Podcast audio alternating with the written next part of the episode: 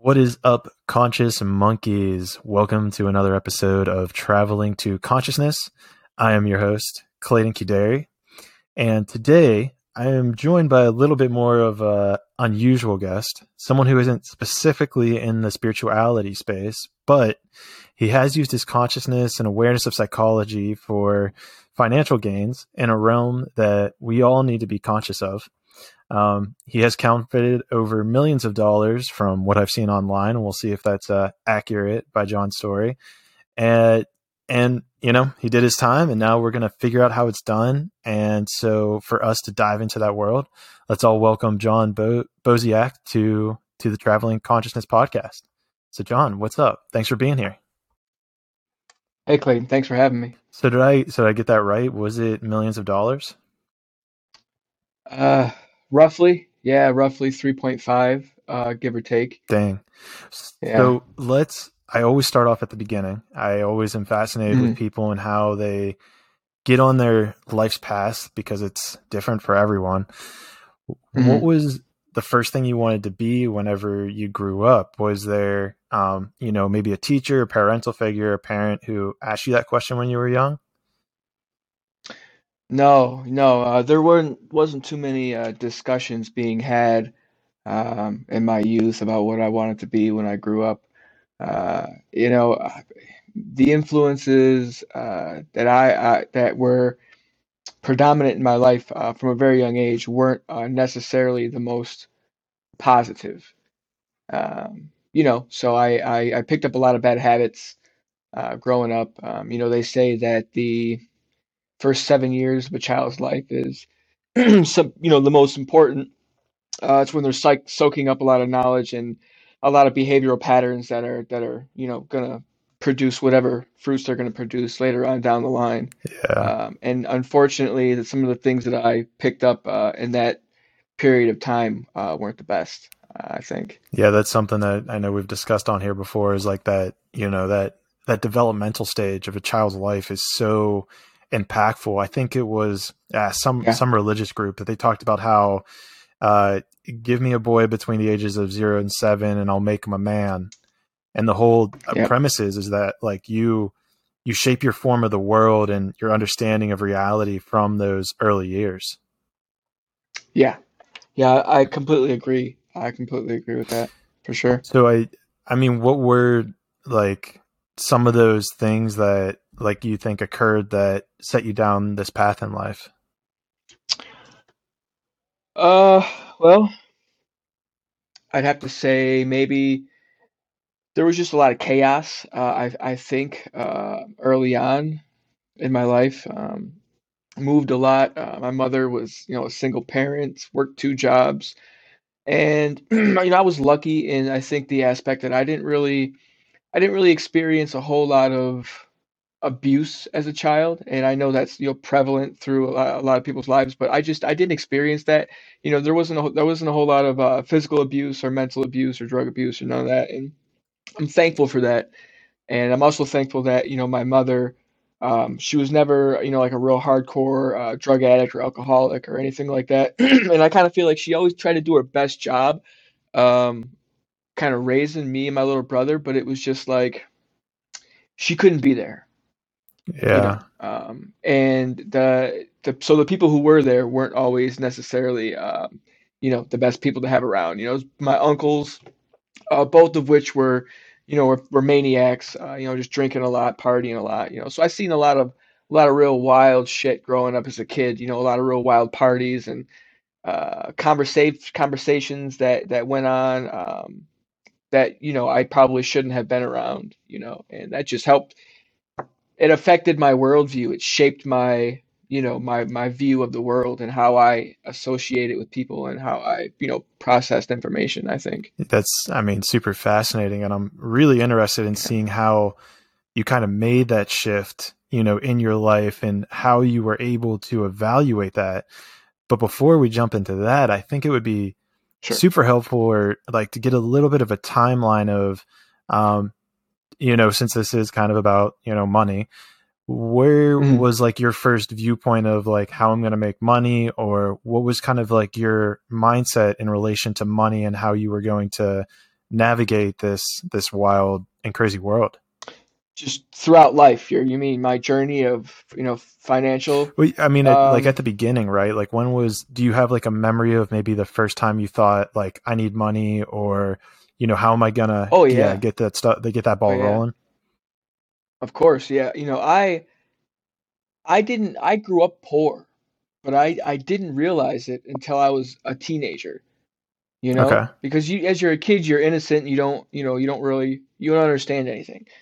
But when I became a teenager and, and I started going to high school and I started seeing kids who have stuff, you know what I mean, and then there was kids who didn't have shit. There's like a, con- you know, and a I just happened to game. be, yeah, and that's what really opened my eyes to okay, how is how is this going? And then okay, kids had rich parents, and then I found out about you know uh, how much people's parents make, and as a, in relation to how much my mother had made, and you know where I grew up, and then you know you start, man, that started my my relationship with with money. You know, I just it just started as I didn't want to be uh, ostracized by my peer group. Um, you know, right. I didn't want to be the one. I didn't want to be the kid being picked on for having the, the bummy the bummy clothes and stuff. You know, so was it? And you know, my mother, she couldn't buy any of that stuff for me. You know, my mom, she paid the bills, and you know, we ate, um, but there wasn't a whole lot of extra. Right. I mean, I you know, you know just from the little or I guess the awareness that I have with you know single mother you know upbringings, it's. Yeah it's crazy how difficult it is. I mean, you know, God bless your mom for being able to, yeah. you know, get two kids, uh, two kids going, I guess. Um, and so that's, you know, crazy in of, of itself. And so did yeah. you find like there was like this pressure where you needed to kind of help out your mom in, in the financial regards of things or? No, not so much. I, um, I was more selfish, I guess. Like I just wanted the nice clothes and, I wanted a new bike and I wanted to go skating every weekend and I wanted to go hang out at the mall. You know what I mean? Like, because it, this may sound crazy, but I was never taught that to help my mom pay bills or, you know, that just, I, sure. I was never, never taught, though. I was never taught that value. You know, my mother just wasn't around and the people that I were around, uh, they just weren't teaching me those kinds of values, you know? So I just, I just became selfish at a very young age. Um, well, I mean, and you, you know, know, to cut yourself some slack, like I feel like we all, at least at some level, go through that, and maybe some people just continuously go through that, where it's a very egocentric, me orientated, like where am I? How yeah. am I going to be perceived? Where's that next? How am I going to get to X thousand followers? How am I? You know, yeah. it's all about me. yeah. Know?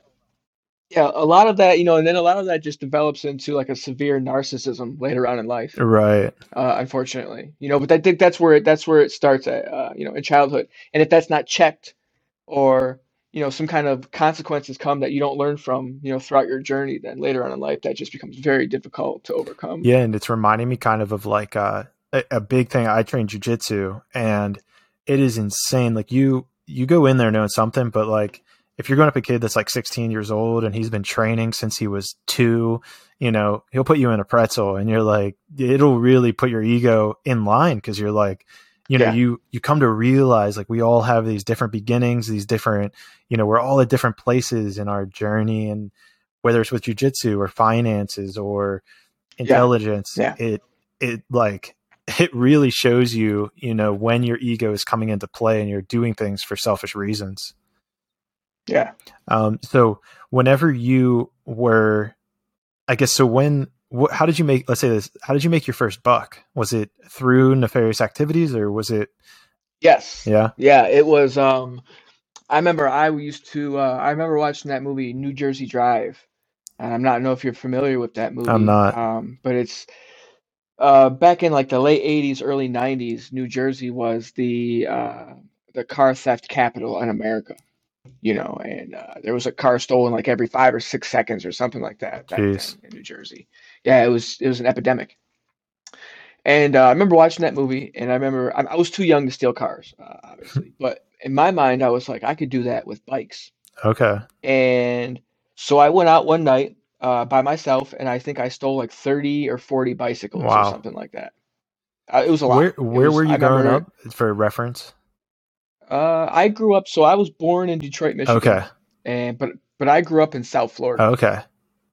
You know, so I grew up in like you know uh, Homestead, uh, Kendall area, like South Miami. So would so Uh, it- and I went to college in Orlando, but was there like a in that area of my or Florida would it be like um like super wealthy next to not so fortunate people like poor people or was it like pretty evenly You distributed? did, you did have that juxtaposition, um, but it wasn't it wasn't as bad as it is now, Okay. I would think. I don't think the gap, you know, I mean, there's there's always been a, a wealth gap Right. uh, in every major city in America, but I think back then in the late 90s, uh, well, no, this was this had to have been early 90s. Uh, it just it wasn't how it is today, you know. But you know, that's a whole different story of, you Right. know, co South Florida coming out of the cocaine 80s and into the 90s, and you know, it goes on a wild turn. That's a yeah. That's a whole nother Let's podcast. yeah, let's get back to the bikes. let's get back to the 30 or 40 bikes. Yeah, so um, I I went out one night by myself, and dude, I just stole a, a crap load of bikes, and I hid them all in the woods by my house, and I was pulling them out one by one. My mom was at work, and I'd bring one up to my room, and I would take it all apart, and I had all these bins full of bike parts Okay. just everywhere, and uh, I just started, you know, selling bike parts, selling frames. I would mix and match the parts. I would, you know, and I remember that's how I made enough money. I bought brand new roller skates um, because I was into roller skating at the roller rink. I went to Foot Locker and I bought a bunch of basketball jerseys and the Nikes and yeah, I remember that was that was it. That was that's where after that it was like a disease. Really? It was just like an infection after that. How, what do you mean when you say it was like a, a disease or an infection? Like it was something you just had to get more of, like an adrenaline rush? It just occupied my mind constantly. How can I make more money? How can I what can I do next? You know, what can I what kind of operation can I put together to make it bigger, you It's know? like, how do you take this to the next level? Yeah. And so I'm, I'm, really fascinated about how you were able to pull off stealing 30 to 40 bikes in a night. Um, were these things like chained up or were they just like sitting around? Yeah, I had bolt cutters. Um, I had a pair of bolt cutters with me, and I had one bicycle, or I left on foot, and then uh, just from being a kid, I know how to ride like three bicycles at once. Oh, really? I could put one, I put one bicycle on the handlebars, and I could, and I can have another one holding it out to the side like this while I'm riding one. Jeez. So yeah, I could steal three bicycles at once if I wanted to, you know. And uh, so I'd throw one on the handlebars and I'd ride it to my spot in the woods where I was stashing them. I'd throw them and I'd go out and get more. And like the day before, I went out and riding on my bike and I kind of just rode around and made a mental note of where all the bicycles were that I wanted to get, you know, like all the good Make like a path of it. Because I knew what was good and what way I knew like a, a Kmart bicycle isn't as good as like a, a Mongoose or a Haro or whatever. So I knew where the expensive bicycles were, you know. And I just went one night and I just got them all. That's wild. And so you, that's, how did you figure out like which bikes were more expensive? Did you do research on it beforehand? Oh, I, I was just into BMX Oh, okay. You know, I've been riding bicycles my whole life, and you know, all the kids know what's what when you're when you're out there doing that. Okay. Gotcha. Yeah, Man, yeah. that's pretty wild. I think I was like 11 or 12 years old when I did that. 11 or 12. That's pretty Yeah, I was 11 or 12. And so I guess I guess it sounds like it was a combination of of the upbringing and then mixed it with that movie that kind of just set off this chain reaction that you were like, okay, this is it. Yeah, yeah. Well, see, I I wasn't taught that that was wrong. I mean, I knew it was wrong, but those kind of morals and values just weren't instilled into me growing up For sure. up until that point. You know, so you know, my conscious conscience wasn't like there was there was no warning bells going off. You know, I was able to um, justify my actions and then compartmentalize all of the negative uh, thoughts that I was having, and then just go and do whatever I needed to go and do. That's interesting. And that kind of just turned into a pattern throughout my life. And so you you I guess the way you said that was like you would compartmentalize negative thoughts and then what you needed to do. Did you feel like there was Yep. like a separation that you were making in your in your brain with it or Uh, I, justification. You know, I would just justify myself whatever I was doing, um, and then compart. Like I said, compartmentalize all the bad feelings and negative thoughts, put them away, and then just commit the act. gotcha. Um, And so that that would have been kind of like how uh, the ego almost the e- would it be like the ego was almost taking over in that situation? yeah, yeah. I mean, uh, I don't, I don't know so much I would call it ego. It's just the, you know, this is what I want to do, so I'm going to do it. Okay. And I mean, I guess, I guess, you- again, yeah, yeah. Well, and I guess Ego, ego plays a part. yeah, I I guess I'm pointing to the ego because in my mind, I guess I didn't vocalize it. Is the attachment to like the how can I make this bigger? You know, like I guess you were just following something, and then you were like, maybe that's where the ego came in. It was like, where do how do I make this bigger? Yeah. And so then, what was uh, what was your first inclination of how do you make that bigger? Um, well, I just got to figure out how to scale the operation. Uh, you know, I involved two or three more kids in it, and you know, it just turned into like a whole thing. And I ended up eventually getting caught, and that was my very first time getting put on probation. Okay, and You know, um, I was like 11 or 12, got put on probation for stealing bikes. Yeah. wow, Yep. And so, what was was is the probation just like you know you can't be? I guess I'm not very familiar with what probation is. It's just you can't do certain things. Youth probation, you know, they um they got all these programs they put you in, they make you go to counseling and they figure out what areas of your life you need help in and you know all that crap but it's just like I, by that time I was already wild. Yeah. Like 12, 13, that's when I started getting real wild when I was 13. So you were on probation. So you started that when you were 11. You got on probation when Yeah. you were like 12ish, Yeah, oh yeah, 11, 12. and yeah. then w- when you went through these these uh these counseling sessions, was everything just like oh, it was a it joke. was a joke? It wasn't. It didn't make sense. no, I didn't internalize any of it. I didn't listen to any of it. It, it was one ear, not the other. Yeah, You know what I mean? Like I wasn't trying to hear none of that shit. In in in hindsight, man, it, it would have fucking changed my whole life. It would have helped me, but I wasn't trying to hear it. You know what I mean? Fuck your life had other plans.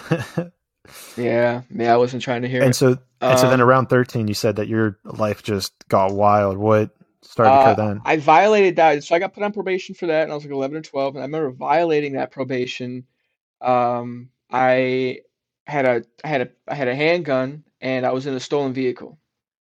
Now I didn't steal the vehicle, but it was one of my buddies, and they came and picked me up, and I had the handgun. I always, for whatever reason, I've always just had a handgun since I was like 13 years old on, you know, all the way up, and yeah, I got caught, and I got caught with a handgun and a stolen vehicle, and they sent me to juvenile hall, you know, and this was somewhere like around 1997, 1998, um, and that just started me on a whole trajectory. just down the rabbit hole.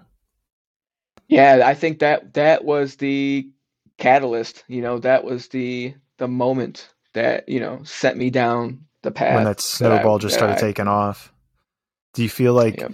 Yep. do you feel like there was something about like being around people in juvenile hall that like sent you down that path further or changed everything. Yeah, because you know, up until this point, I had been relatively you know soft uh, suburban upbringing. okay. You know, we didn't really live in that uh, rough of a part of town. Um, I didn't. I hadn't really ex- experienced extreme poverty in my life. You know, like a lot of these kids had. Um, I was still a hard head, hard headed. I still had a mouth. You know, and I thought I was tough, but being put into this situation with people who were real were like real tough.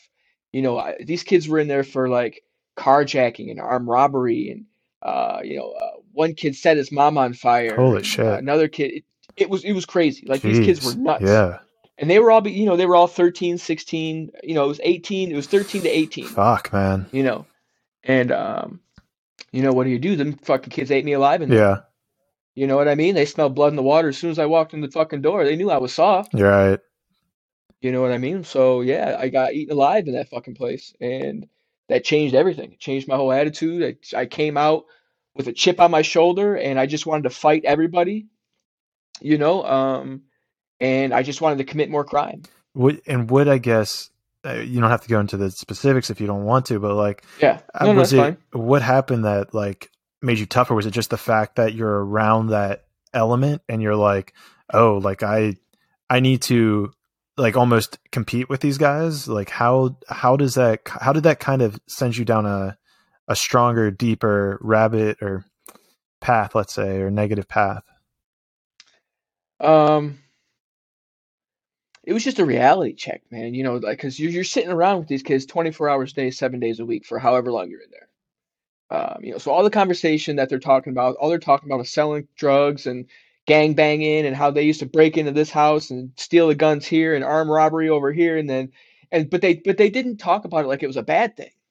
They Oh, you know they they they talked about it like it was like it was fucking like it was awesome You know what I mean? Like it was they like they uh, they glorified it. Okay. You know, they glorify all this behavior was being glorified. You know, and so here I am. I'm like 13 years old. Right. I've never had at previous to this point. There have been no male role models in my life at all. Right. You know right. what I mean? I don't have any older brothers. No, my dad wasn't around. My uncles were just partying. They weren't teaching me shit. Yeah. You know. So up until this point, it had been just me and figuring shit out on my own from the kids in the neighborhood and MTV and whatever.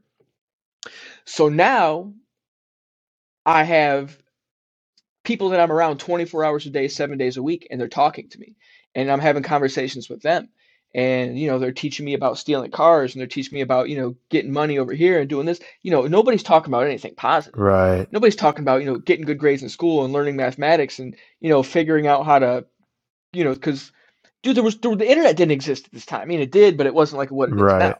You know, kids weren't coding. Kids weren't, you know what I mean? There was kids who didn't want to be engineers and fucking scientists and none of that shit. You know, so it just wasn't. You couldn't find other like material to either support or negate kind of your ideology, and so it was like, it was like this is what There you was have. nothing. Yeah. The only influence I was getting were from these kids that I was around uh, in what eventually ended up being a series of of group homes and institutions and boysvilles and youth centers and you know throughout through through like the next uh, 10 years of my life i think Man. 10 or 12 years of my life which yeah. is wild too because if, if you got in there at like the age of 13 and i'm trying to think back when i was 13 i feel like there's a huge like what's the word i want to look for you kind of look up to kids that are 17 and 18 a lot more than you would look up to somebody Even that's 16. yeah yeah for sure you would look up even 16 you give them so much more validation or so much more like glorification than you would someone that's you know 40 or 50 because that's yeah exactly. Yeah yeah yeah. So you know there it was. I was being programmed. Right. you know they stuck me in these institutions because my mom didn't know what to do with me. She couldn't control me. Right. So her her her you know um solution was just to hand me over to the state. Well and hopefully they can help me out Right. Yeah, because if it's not her, I mean, she's at the end of her rope. She's pulling all these different threads. What was Yeah. what was going on with your brother? Are are you older than him? yeah You're older than him. uh three or four years older than him okay. yeah. What was yeah. what was he up to? Was he kind of a similar path, different Uh, path? No, he's you know, do we have different dads? Um, he's always been my complete polar opposite of me. You know, I've more I've always been more outgoing and loud and and you know, um, but he's he's more, you know, inward, uh, more quiet, more you know, and so we are just went down complete two completely different paths Okay.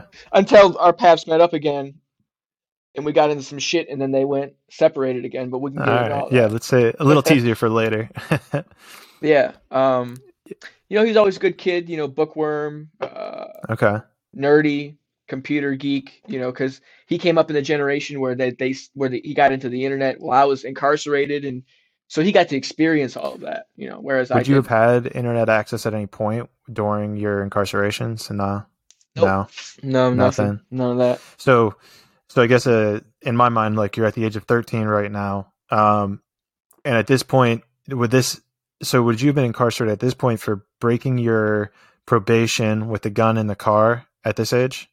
And that's when they were like, Yeah. okay, you're going to go to this juvenile hall. Yep. Okay, and then so that transformed. You said you started bouncing around a bit. Um, so what what happened after that incarceration? You got out and you had this chip on your shoulder, like, oh well, I need to I need to push this to the next level.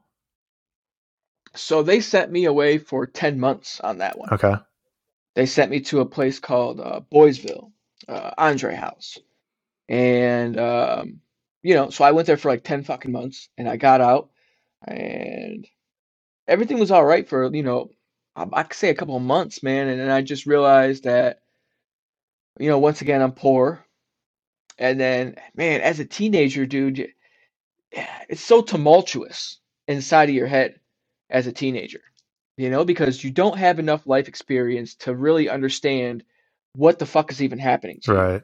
You know what I mean? And you don't you don't have enough knowledge of the world to really try and figure things out to where you're going.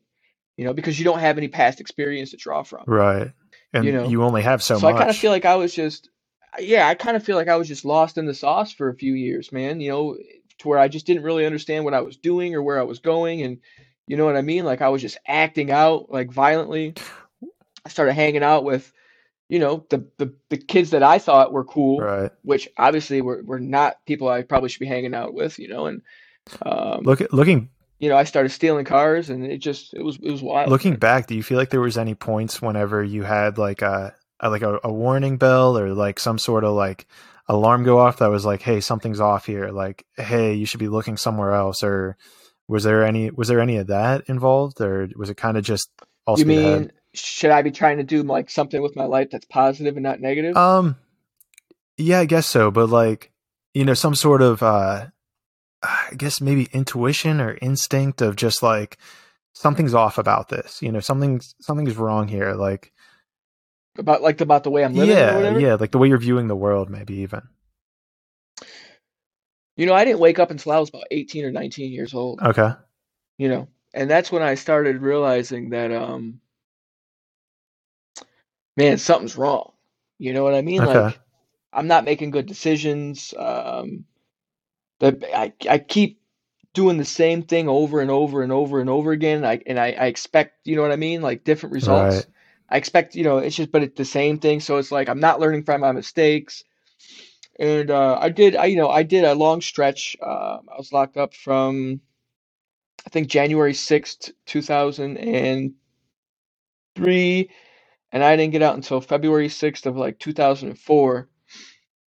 And that was really like a real transformative year for me, um, mentally and physically. Um, you know, because they put me, I was put in a facility to where I spent just a lot of time alone. Um, for whatever reason, they just, it was just how the program was. And um, I came out that in 2004, I came out that year with a little bit different, you know, a better understanding of, of like I need to make some changes, you know. that's pretty early. So I I, think mean, that 18 is pretty early to like have that awareness. yeah, well, I mean, I had been through A lot. an extraordinary amount. Just it's just from 13 to 18 was it's mind-boggling what I went through. Well, let's let's jump into a little bit of that then. Let's not put Sure. the cart before the horse. Um, I love Sure. the I love the part where the story turns around, but let's build it up a little bit more. Um, so thirteen, you got out of you got out of uh, juvenile hall, and then you said you started uh, getting into stealing cars. Was that the the next Yeah. big ticket item on the list? Yep. So what did you have like a, a crew that you kind of ran with, or was it just you on your own? Um, I I met, I had met a kid um who knew how to steal cars, you know, and I begged him to teach me, and he taught me. He went out in the backyard, and he had like a his his dad had like a bunch of cars in the backyard that just didn't run, and he took a screwdriver and he went and he showed me uh on a couple of the cars how to do it. So then I went out a few times uh, with him, and me and him, you know, stole one.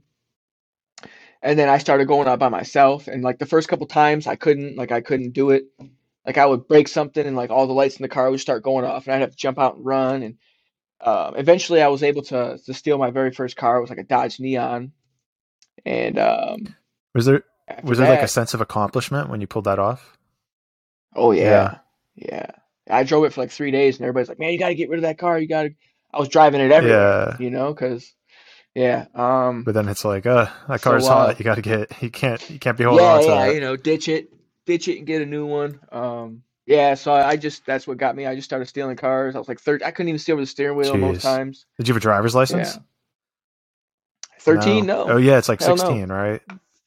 Learner's permit. Yeah, Geez, so you did you? I didn't even I didn't even get my I didn't even get my driver's license the first time until I was like 20,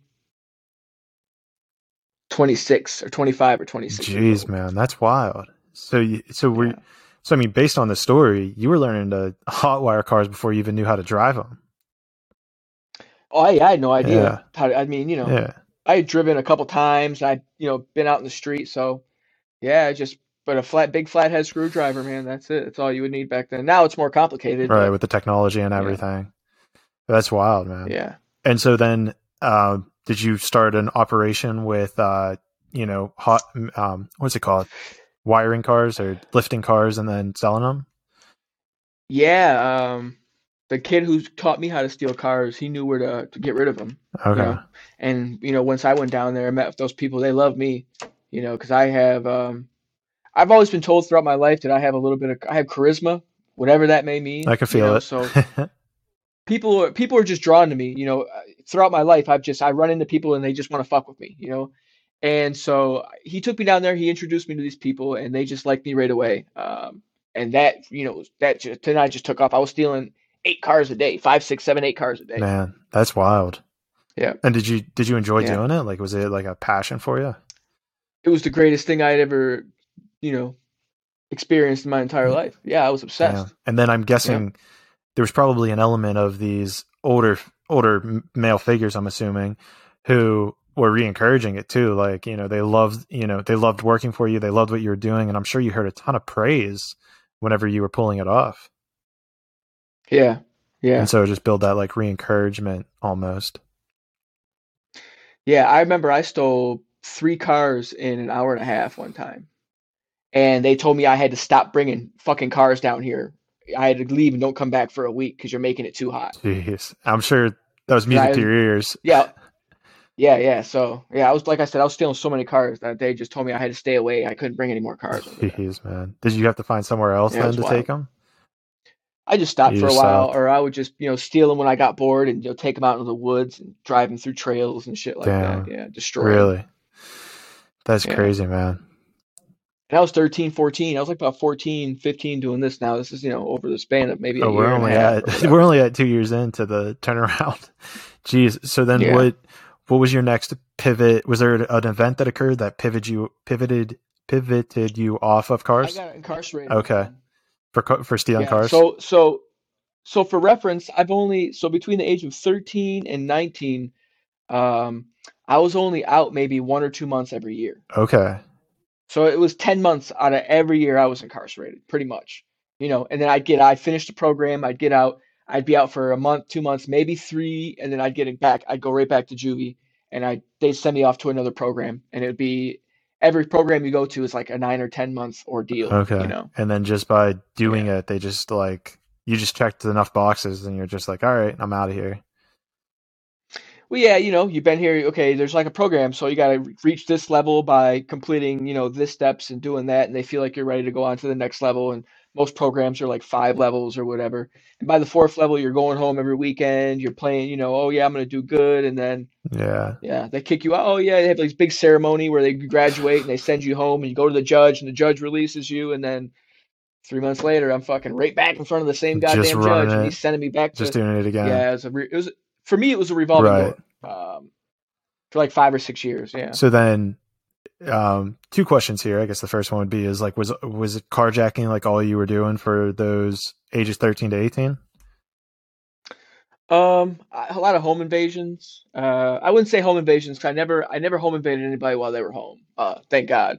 Um, but I used to do a lot of break and enterings, um, a lot of shoplifting, um, commercial burglary, um, you know, vandalism, uh, auto theft, um, you know, just all around fucking bad The run dude. of the mill. you know and it was like i was never violent though you know what i mean like there's violent criminals Right. and then there was me you know what i mean i was just a fucking Right. thief period i would if it wasn't bolted down i was and i, I was trying to fucking steal right. Right. you know but i would ne- i never got violent i never i never arm robbered anybody you know i never stuck up anybody at gunpoint my entire life um you know I, I would never you know like i said I, I wouldn't go in your house if i knew you were home Oh, that's a, I mean, that's like a that. that's a pretty powerful silver lining, right? You know.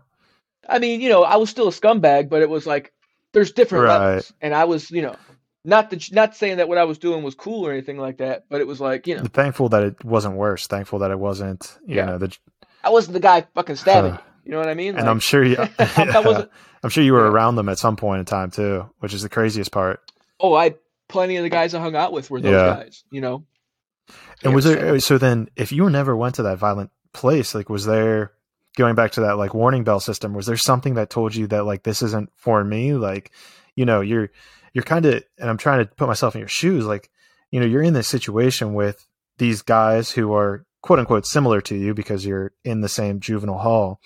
But Mhm. was there something in your in your mind that like separated you that was like you know, well, I'm not going to do it to somebody else. I under, you know, I understand what I'm doing, but I would never take it to a violent place like they do.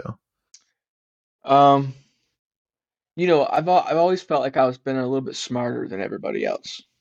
Um, not being not, you know not talk talking myself up or anything like that, but I always knew that when I hear somebody talk or you know I have a conversation with somebody, I can I automatically know where their intelligent level level is. I I, I know how they process information, you know, so I can kind of guesstimate how, you know, just what kind of people they are. And I've always felt like I've had an advantage uh, over people. Um, just by having a conversation with somebody, I can tell if I have an advantage over you or not. Um, you know, mentally Sure. and and just you know having not maybe just maybe not based off one conversation, but you know based off of many conversations or based off of dealing with somebody on a daily basis. So it was like I just knew better, man. Like I just I knew that there was a line.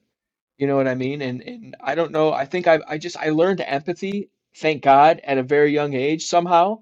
Right. You know, Right. because I just I wasn't exposed to like violence but at a young age. Like I never, I didn't watch anybody like beat my mom up or like fighting or none of that stuff like that. That was never a part of my life, thank God. Um, you know, so I think I had empathy, and I think that was the one thing that really just stopped me from being a, a violent, physically violent person. I mean, It's just because I I could never I could never do that to somebody. You know, I just like I said, I got that that switch inside of me. do you feel like your mom was a really empathetic person?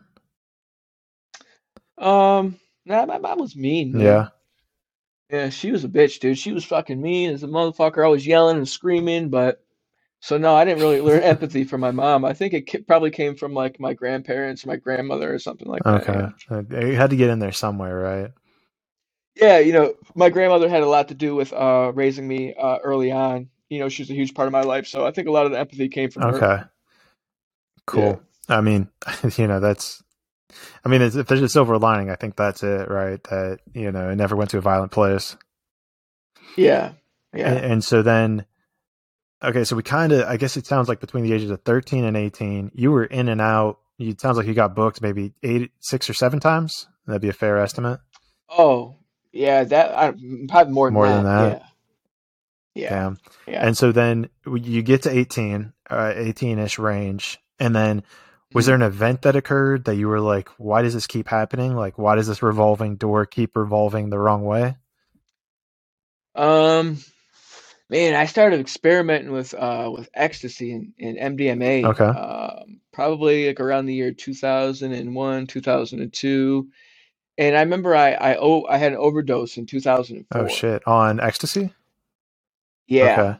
And that event changed the rest of my life. That's when I knew right then and there that I had to stop everything that I was doing. I can't do it anymore. I can't I can't party anymore. I can't, you know what I mean? Like it's getting serious now. Like I don't want to go to prison, prison. Like at this point I had been to county jail a few times. Now that I'm 18, 19, I they I was about done with the the the, the juvenile system. You know, they washed their hands with me, said good luck. Right. Uh, so now I'm starting to go to county jail for like, you know, being drunk in public and shoplifting. So it now starts the petty shit going into my adult life, you know. And then I had the OD in 04, overdosed. How Um, old would you have been then in 04? 19. 19? Yeah, I was And so 19 in and so what like I guess what was your experience of overdosing on ecstasy like? You know, I guess in your physical reality and then also your mental reality. Um, man, I you know, uh, I I my I felt my body temperature skyrocket, and I knew I was ODing immediately. Like when like when it just came on, and like because I'm used to it. I'm used to the the. I've been taking a lot of ecstasy. I've been not not every day, but every weekend, I would go and buy like 10 or 15 pills, and I would take 10 or 15 pills, you know, between Friday and Sunday. Jeez, which is a lot in itself. Yeah, it was a Yeah. lot. Yeah, it's going to raves and just partying and you know, you know, just all bad stuff. And as soon as it hit me, I knew I, w- I was something was wrong. And so my my body temperature skyrocketed, my esophagus closed, and um, I had a seizure. My body went into convulsions. Wow. And so I, I remember forcing water down my throat. Somebody kept forcing water down my throat to keep my throat open. Um, and I, and I blacked out and I would come to and and then for like a week after that, um, I because because my serotonin levels and uh, you know all of the stuff going on in my brain wasn't right. I was like, I was just like not myself. Um, it, it was like I had lost my mind. You know, I was just like, I would just start crying for no reason. And what? So once all of these things wore Yeah. off, uh, that was it for me. I was like, you know what, this is I have to, something has something has to change, Something, and that's when I just quit. I walked away from I walked away from everything then, and in 04. just everything you were doing, you walked away. You just dropped it cold Yeah, turkey. I, I yeah, I, yep, yep. I walked away from everybody I was hanging out with. Um, everything. I walked away from everything and everybody, and then I kind of just tried to start figuring shit out. what what did that process kind of look like? Because, I mean, from the sounds of it, right? You you went through this crazy near death experience. I mean, it, it it sounds like it kind of just stripped you to your core, and then Yeah, I I still have PTSD to this day from that. oh yeah, what is what does that Yeah. look like? Yep. Um, I can't take any pills now, Okay. man. Like, I can't take Tylenol. I can't take Benadryl. I can't take. Uh, I can barely take a multivitamin. Really, You know. you just Yeah, you just push it away, or your body just closes up and doesn't allow Um, it. I, I I'll get anxiety like I'm overdosing. Oh, okay, Like for some reason it's gonna kill me, and then I have a crazy anxiety attack, and it's just like this whole episode. It's like this whole thing. So, yeah, you know, I can't. your body just It's a bummer yeah. now. So whenever I'm having pain or anything, I just gotta thug it out, and that's it. I just deal with it and and move on. I mean, that's that's it's rough. rough. Yeah, that's rough in itself. Yeah. So I'm I'm not sure. Uh, no, you, that was you nailed it. But so then, where where did it kind of that transition happen? I guess between so you, so you're stripped apart, you're stripped down to nothing. You, you can't even take pills. What Yeah. kind of happened with you psychologically? Of like, okay, where what's the first building block? Like where where do I start? I don't, you know, I'm getting rid of my friends. I'm getting rid of the circle I run with. I I need to Mhm. stop everything. It's like, well, what's the what's the first thing that you did do or you know progressed to do? Yeah. Um. Well, I I kind of figured out. It's like, well, okay, what makes me happy? You know, where do I find the most pleasure in life? That's that's not going to kill me or send me to jail. You know, and it it always went back to art. Okay, uh, for me. You know, because it's always been something that I've I've turned to in, in moments when I was just like, you know, in a dark place, I just draw or I paint. Um, I just like to create. And so I was like, well, how can I how can I make money from this? You know, how can I use this or or you know whatever makes me happy to kind of use that as as my my starting point for the rest of my life, uh, essentially. And so then, where did where did Yeah. that rabbit hole? What was the first thing you painted? Um, oh man, I've been painting since I was probably eight or nine years old. Oh, yeah? Um, It was like a little side thing you were yeah, I remember always painting, always finger painting, hand painting, and then, you know, being in these facilities, these juvenile facilities, you have access to a lot of like programs, like art programs and, and things like that, you know. So um, I was painting in there like crazy. I, I did I did a whole uh, mural on one whole hallway in one of the facilities from one end to the other. It took me like four and a half Months. Oh wow, Uh, they would let me go. They would let me go out there and work on it for two or three hours every day. Um, I used to do big canvases. I used to paint, you know, canvases and stuff while I was in there. So, and I used to teach other kids how to how to draw and how to paint. oh, super cool. Uh, so that's always been my go-to. You know, art has always been my go-to. You know, and um, I've been obsessed with tattooing since probably 1992 or, or so. okay, Uh, and that's actually a pretty pretty interesting story. Um, I could tell that one right now. Please do. Um, so in 1992, uh, th- there was no CVS, there was no Walgreens, like that just didn't exist uh, yet in and the real Midwest. real And quick, you would have been cha- about ten at this point in '92.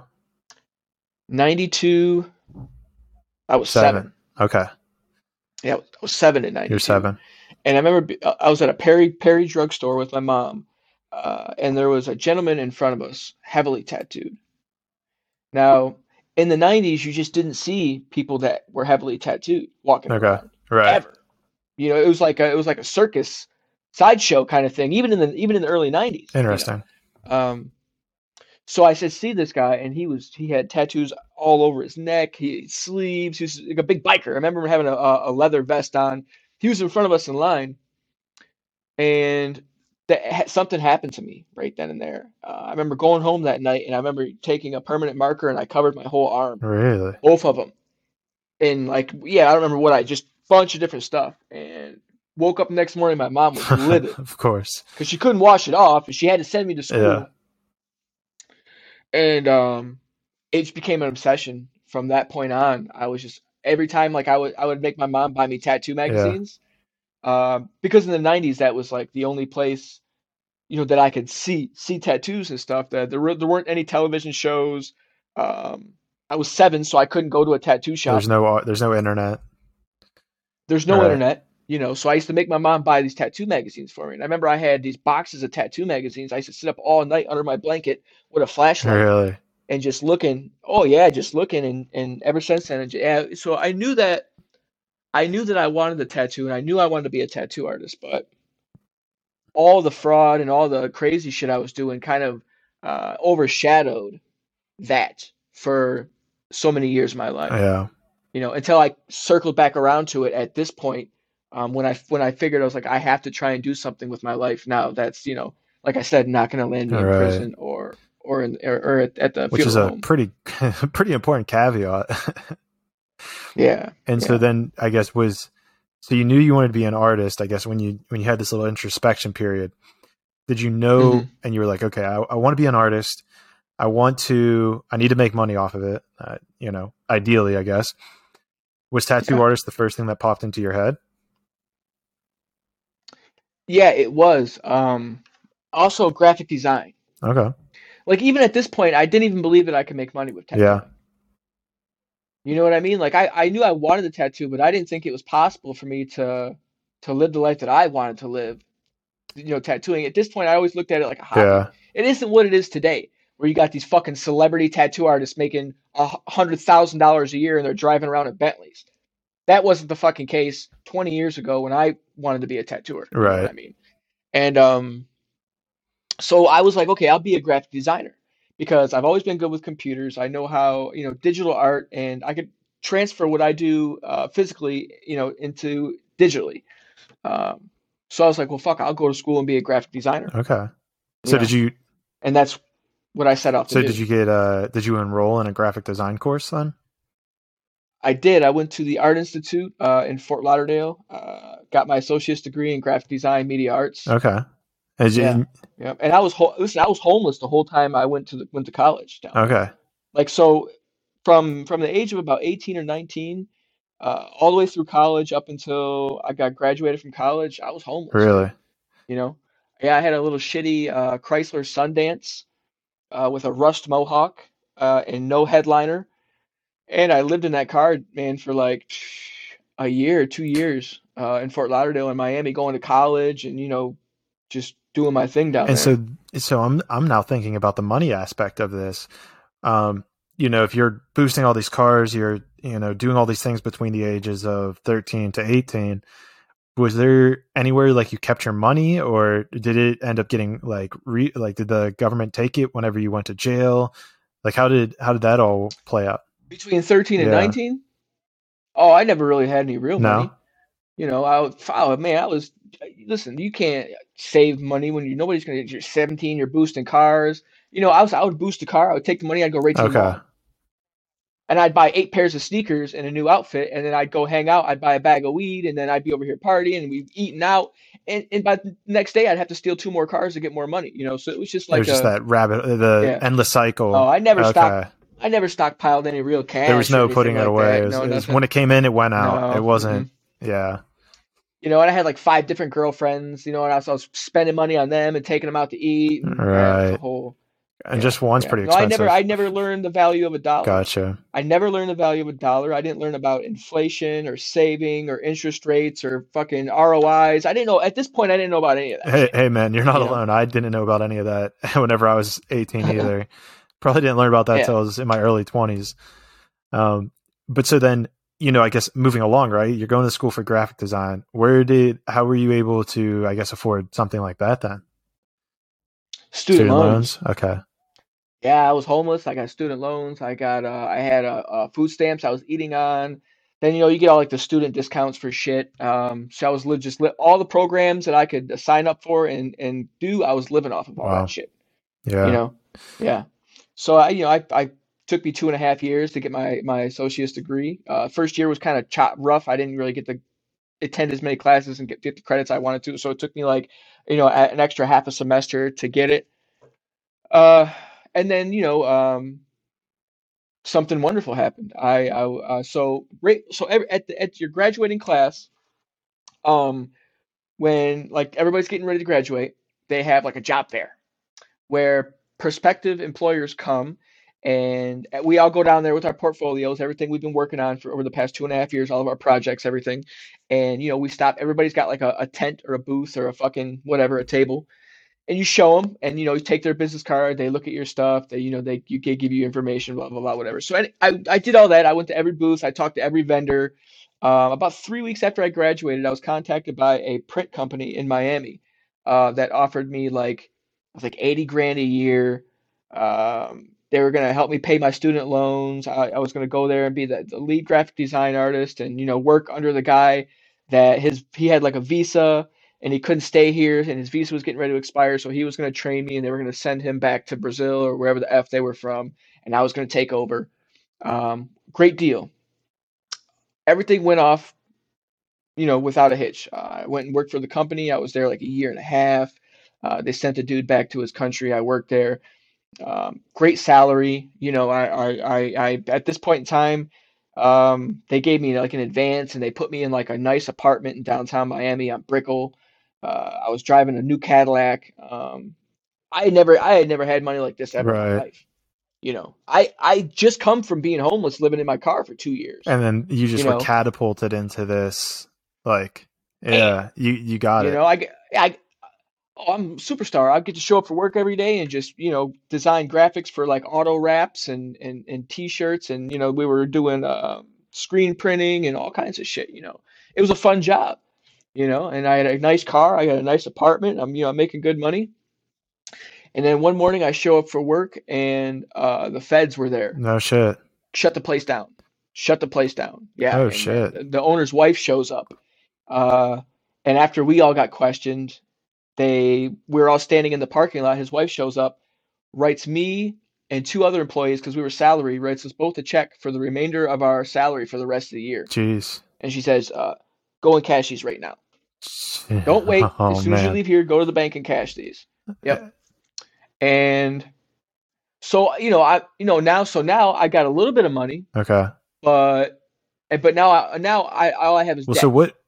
Real quick, what happened with the company? Why were the Fed showing up? Oh, um, they were laundering okay. money. The whole operation was some fucking kind of money laundering operation for some some other shit they had going on down in uh like Brazil or or, or Paraguay or wherever. gotcha, gotcha. So they were, you know. yeah. And I guess did you even were you even aware of this being an employee or was this just like whoa, like really?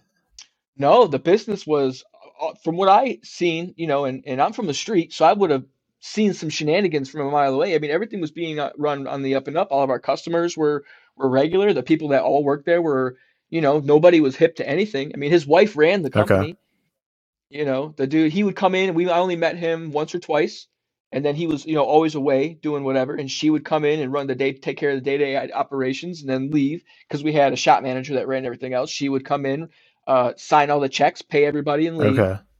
And so you know? it was pretty. But, uh, yeah, yeah, they were that's wild. That yeah, and I never, I, I didn't, I never seen the sure, books. I didn't, sure. you know, so I didn't, I don't know what, what kind of what the what the financials were. It's just, it's just, it's really fascinating that someone with you know your background, it's, it's like it, it almost like followed you, you know, into the job. Makes sense. yeah, right? it makes sense. That's the yeah. universe, man. Um, so yeah, so now I'm just left with debt. Okay you know, I, I got student loans to pay. I got a brand new car that I'm driving that I got, you know, insurance and payments on. I got a nice apartment downtown Miami, Brickell that I that I have to pay on. Um, so what do you do? What's the plan? You know? How? What do you? You know, I I I I, I needed money. I need right. money now. I can't. I can't. You know, so I so I was like, okay, let me go and try and find another job as a graphic designer because I got a year and a half under my belt as a lead graphic. I got quite the resume sure. right now. You know, I got so that's all looking good. Um, I couldn't find a job anywhere else making that amount. No. Making enough money to to pay everything to support the lifestyle that I was living in. Nobody wanted to pay me what they were right. Paying. Now I understood why they were paying me right, so Right, You know what I, I mean, mean? They had it. Graphic designers just don't. They just don't make that that money. Not what was like the per, what was the percentage know? like off? Like if you were making X, it was like twenty percent less, Oh, it's it's drastically. I mean, listen, a lead graphic design artists usually start off somewhere like around maybe forty-five to fifty k a year. Okay. You know, um, and that's being gratuitous. They gave me eighty right out the gate. Wow. Right. You know, with an advance on you know uh, my salary. So right, um, messed me up. right. You know, so and it's like I was never a drug dealer growing up. You know, I never sold drugs. I never really, I would never really got into drugs. I partied a little bit, but I was never in that that world. So it wasn't like I could just go talk to my buddy and get a kilo and you know be okay. Right. You know, because that just wasn't my life. You know, I was more, I was more used to having to use my brain and and and just do scams and you know. So that that's where I went. That's where I decided to look. Is that what is for- that where you started looking after this whole job thing situation happened? Is that you had this fallout and it sounds like maybe perpetuated by fear or anxiety, you then kind of flip the script and you're like, all right, well, we're going back to scams. I had been a criminal my whole life. Yeah. You know, so that's that's all I know. Right. you know so that's that's where i problem solve. Um and yeah so so and so now the internet's advanced.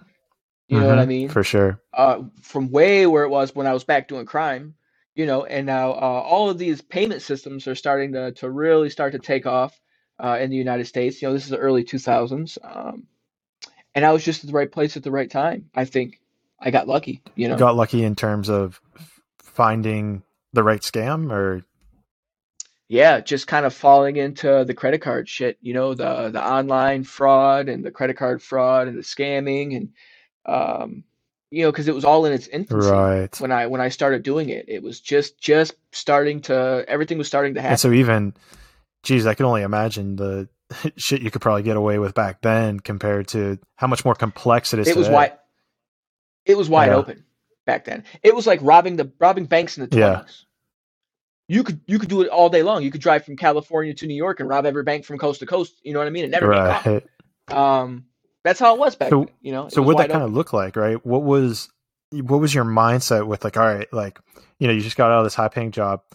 I can't find anything that's doing the same. You, you know, kind of revert back to scamming or what you got to Mm-hmm. do. What did that process look like? Like, did you need to do some research on how this was being done? Yeah, I just uh I hopped online, man, and I just started Googling. And all of it was there, like know, just, just hey, start- here's how you do this. Here's how you get. I, I stumbled onto a like a bulletin board for fraudsters somehow. I don't remember how I how I got there through a couple links that somebody had posted, and I got to a, a message board, and then through that message board, I got to a uh, what they called online carding forums.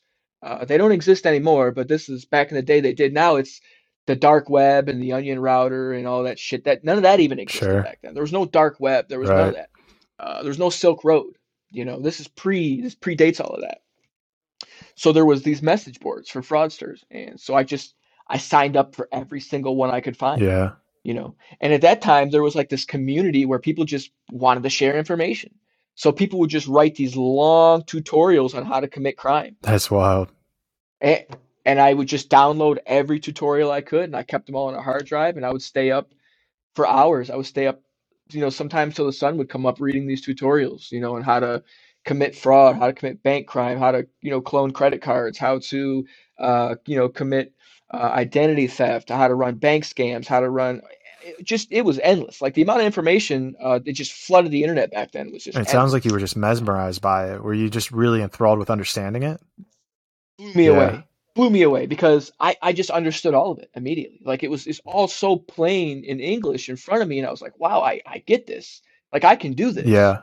you know and i was so confident in it before i even pulled my first scam that i was going to be great at this Which is You know what I mean? dangerous. Like, I was gonna be the That's the dangerous part. yeah i'm going to be the best at Yeah. this yeah yeah And so, so how did that play out? Did you start like researching and implementing, or did you just do a, a deep dive of research before you started a scamming online?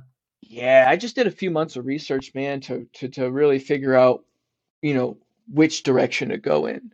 Um, and the carding stuff for me, I just felt like was the best direction. And so, You real know? quick, where's this in the timeline, right? So, you know, you got released from your job, and then you were looking for jobs, and then you um, started This researching. about 2000 and 2005, uh, 2005, 2006. Uh, I started re- doing research on all the fraud stuff in like 05. Okay, and so then, And then I didn't really start committing fraud until about 2006. okay, it was that like, I'm kind of I'm kind of interested to build a timeline here, right? So you you got released from your job in let's say it was 2005. You were saying, and so Yep. then did you look for jobs for about a couple months after that, and then you researched fraud for a couple months? Uh, well, I was researching fraud while I was Ah, okay, while I was looking for for new employment. Um, I was doing both Okay. simultaneously yeah, Yeah. it was because so I I I had a friend um in Miami that kind of told me about carding, and he didn't really know. He had heard about it through somebody else, and he tried to explaining it to me, and that's what kind of was like, okay, now I know. that's where the this- seed was real? planted. And is carding just yeah, like making yeah. a replica of somebody else's credit card? Um, there's a couple different, you know, there's a couple different avenues. There's uh, virtual carding, and that's basically just, you know, ordering things online using uh, somebody's, you know, digital information. Uh, you know, and then you've got your in-store carding where you actually take the physical debit cards into the store and use them. Uh, you know, so yeah, there's two different, couple different ways. Okay, so if we get back to the timeline, uh, so you were you were you were searching for a new job as you were kind of diving into this world of scams. Um, Yeah. at this point, if we get back to my whole, uh, you know, little warning signs, was there something that was as though you were like, okay, this is super easy? Did you forget about your, um, or like what what was in your mind about going back to jail? Like, was it something that you kind of just forgot about, like that you didn't like want that, or like was it just you were just so infatuated? In my mind, I could never get caught doing Okay. this. There's no way. okay, You know, in my mind, I'm like, dude, you have to be an idiot, mm, you know, to get caught doing this because it's just, it's so simple. gotcha. You know, mask your mask your IP address. You know what I mean? Don't put your face on cameras. Use disposable cell phones. Use throwaway emails. You know what I mean? Like cut every link between because Right. you know if you understand internet security protocol and all of these other things, and, and which I did, I had a very fundamental understanding of all of this going into it. Um, you could essentially be a ghost. Right. You know, so I was like super cocky. Like there's just no way. So yeah, it was you could do this and not even go to jail. So why not do it? All right. Yeah, it was a joke. To me, it was a joke. Yeah, it wasn't. It wasn't even like I was committing a crime. To be honest Really? with you. I didn't even feel like I was breaking the law, even though I was in a major Sure. way. Um, I didn't feel like I was. That's fascinating. And so then from there, I guess you started going into the rabbit hole of of um of actually pulling off the scams. You did you hit like a certain point between like looking for a job and doing this research where you were like, all right, these jobs aren't coming in and my money's running out. Like I have to start doing this. Yeah. Yep. Yeah. So I was like, well, you know, mo- my time's probably better well spent uh, doing this than doing Okay. that. And so then, so then how did that transform? Like, was there, a, is there a form of like psychology that goes into like, did you ask people for their credit card information or was it more somehow like reading receipts or like what was the process of obtaining somebody's information? Sure. No, there were, uh, believe it or not, there was a marketplace um, for all of this information that I found online. Yeah. You know, and there were vendors that you could contact and just tell them how many card numbers you want, what what kind of cards you want, if you want them to be Visa, Mastercard, if you want them Platinum, yeah, whatever you want, and they'll sell them to you for relatively relatively Yeah. cheap. You know, maybe five ten dollars a piece for the for like basic debit cards, and the credit cards were like maybe twenty dollars a piece. Wow. You Yeah. know, yeah. So there's this whole online marketplace back then for all of That's this, crazy. and which I stumbled upon, and I was like, wow. I'm sure in your research it wasn't hidden at all. No, these all these all of these sites were were I found them on Google. Yeah. That's that's insane. That's wild how like just open it would have been or how like easy it was. It was wide open, and and it, eventually uh, there was a big operation. It was called Operation Open Market. Okay. Uh, it was a joint venture between the United States Secret Service and then the uh, Russian. Uh, I don't remember what their police are called. Um, and yeah, they took them all down. They infiltrated and was systematically one by one by one by one took them all. took That's all down. crazy. And so I guess And then the the dark web sprung up in the Silk Road, and then that was like a whole new fire they which is out. yeah, we But- can we can get to that and uh down the rabbit hole Yeah. a little bit. So so I guess then you're we're 2005, you just set up your your first scam. I guess is artistry taking like a backseat at this point? Is that playing any role in your life at that point? No. No, it's just a hobby. a hobby. It's always been yeah, just a hobby. Yeah, something I do to pass the time or Okay. You know, yeah, it was never nothing to make money with. So then, at this point now, where also is your like financial understanding of uh, you know, ROIs, you know, investing, stocks? Are you starting to do that? Are you thinking about doing that? Yeah. Oh, yeah. I start I start getting I start took I took an interest in finance somewhere around 2003, 2002, 2003 when I was incarcerated. Okay. Um, they had like financial literacy classes and stuff you can take like that. So I started taking those and you know, I started learning like you said about the stock market, about, you know, investing and um, you know, uh, uh you know, uh, uh, a lot of different things that I had just absolutely no clue even existed. So, and you know, one thing with me is I soak up information. You know, it's just been something I've been able to do since a child. Uh, I can remember a lot of stuff. I can retain a lot of information. Um, so when when I started learning about finance, uh, I was interested. So if I'm super interested in something, then I just I soak up all. Yeah. Of it, you know, and I and I, I take it upon myself to try and learn as much as I can. Okay. Right. You are just diving down. So yeah, I've been studying finance for two or three years at this point. Um, you know, and by the time I started getting these these big checks from uh, this this job, like I knew how to manage my okay. money. Uh, you know, somewhat responsible. Somewhat. It's always a journey, right? Becoming a bit better at it. Yeah, yeah. Now you learn yeah. as you go on. You know. And so then, um, okay, cool. So you're getting your finances in order. You're understanding what to do with your money, and so then that comes the mm-hmm. scam comes in, and yeah. You know, what was your income looking like per was it a per monthly basis or, you know, if you could give us a rough estimate or understanding of, you know, you how much per scam, like, you know, and then what you were doing with that money.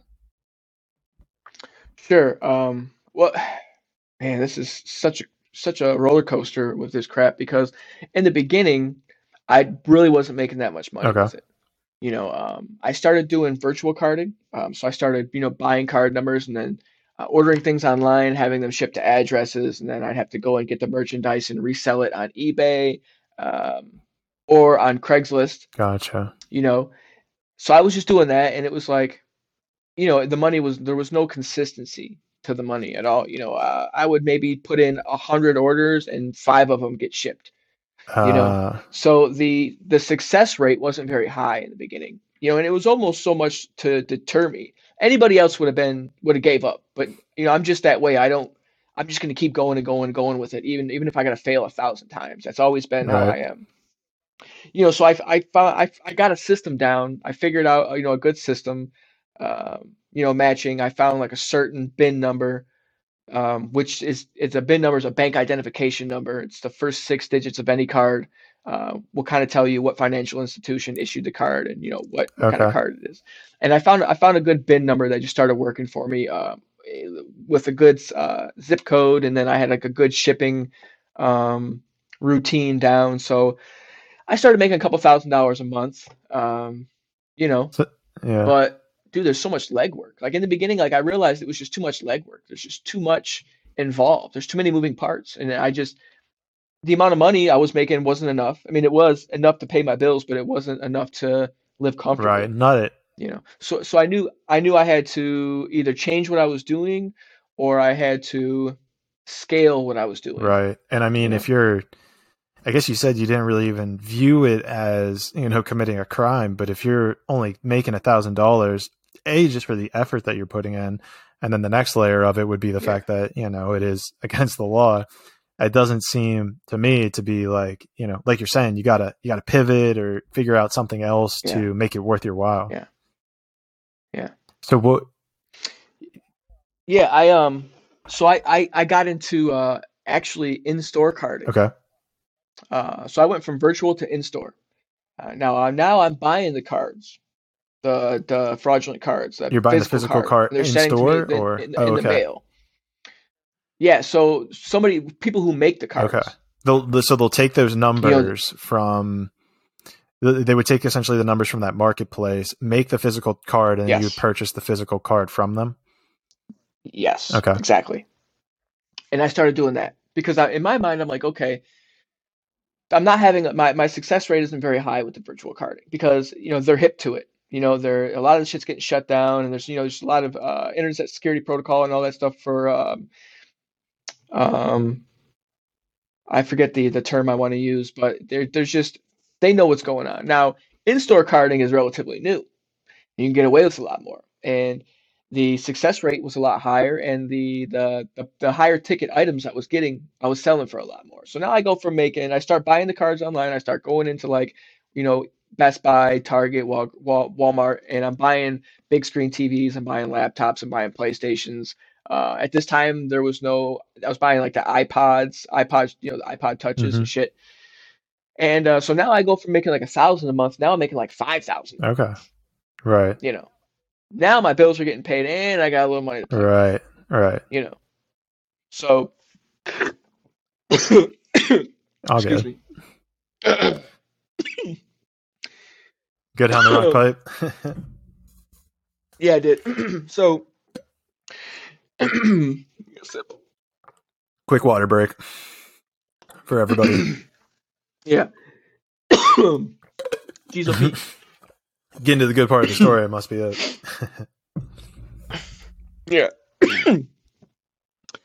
All right. yeah, do your thing, man.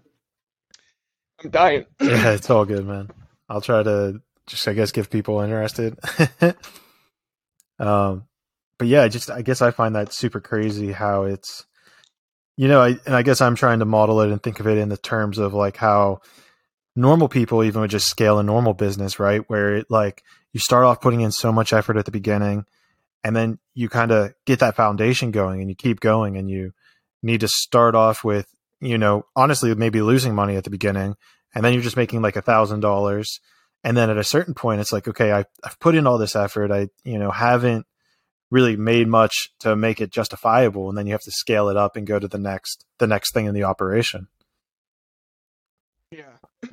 yeah. Excuse me. And that's what I realized um, at this point. Even with the in-store carding, um, I'm making like five grand a month. You know, and everybody's like, "Oh, that's cool," you know, because but I had my bills every month were like thirty-two or thirty-three hundred dollars. Okay.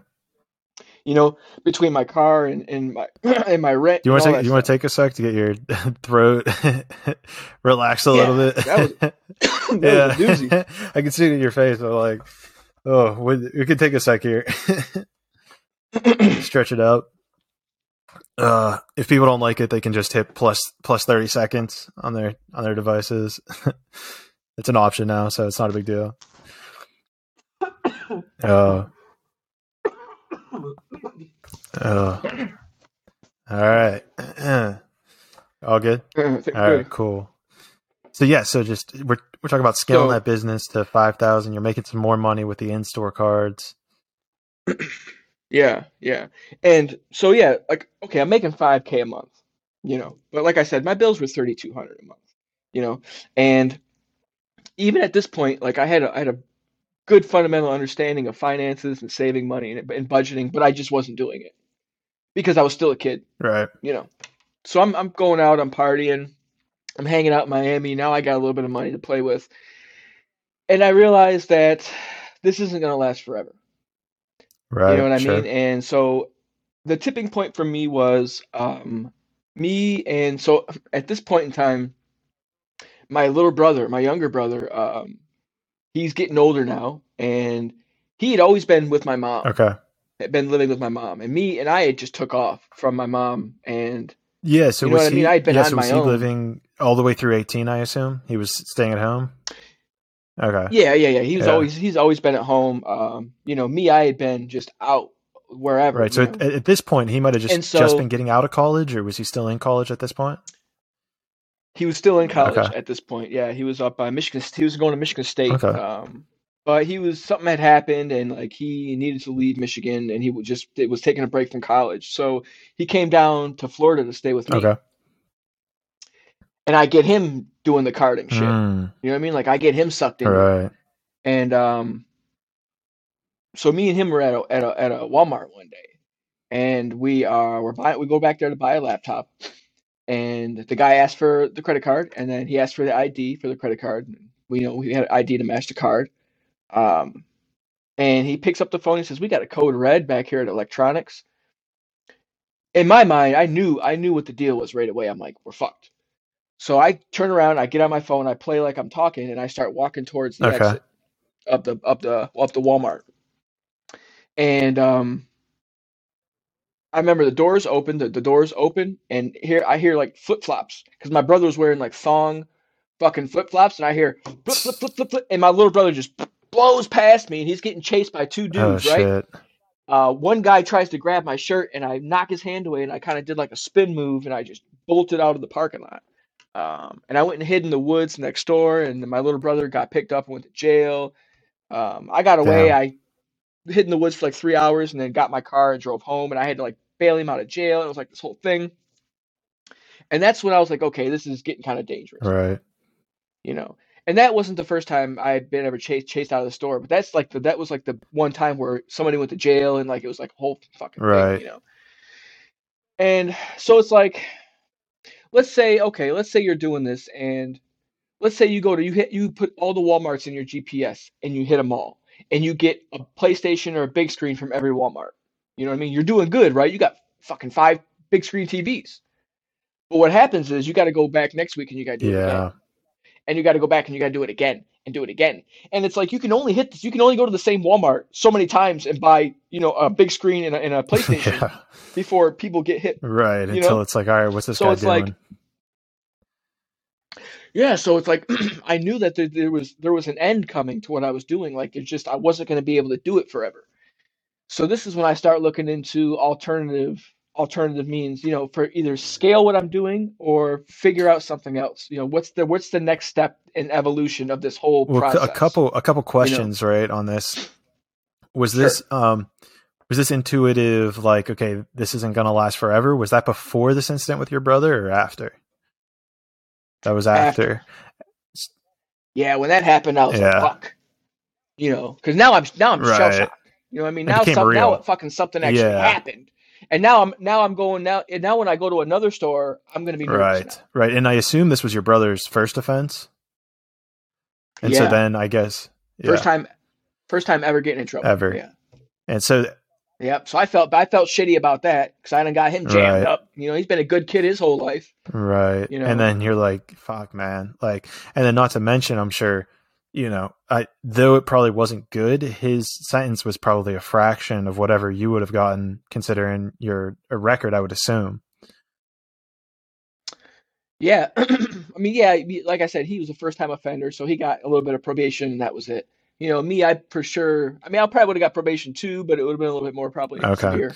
And so then I guess at this point you're like, yeah, you're like, shit, like, you know, I'm running out of stores. I'm, my nerves are starting to get to me because you gotta be, you gotta be cool, Mhm. right? Act like you know what you're doing kind of thing. Um, but then I guess was there, what was the, what was the idea for the pivot after that?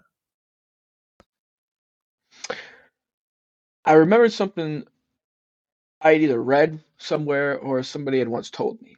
And I don't remember how I remembered this or how I even applied this to my situation, but it was uh, during the gold rush. Um, the guys mining the gold that were actually going down in the mines, they were getting the gold, they were turning it for money. Those weren't really the guys making money during the gold rush.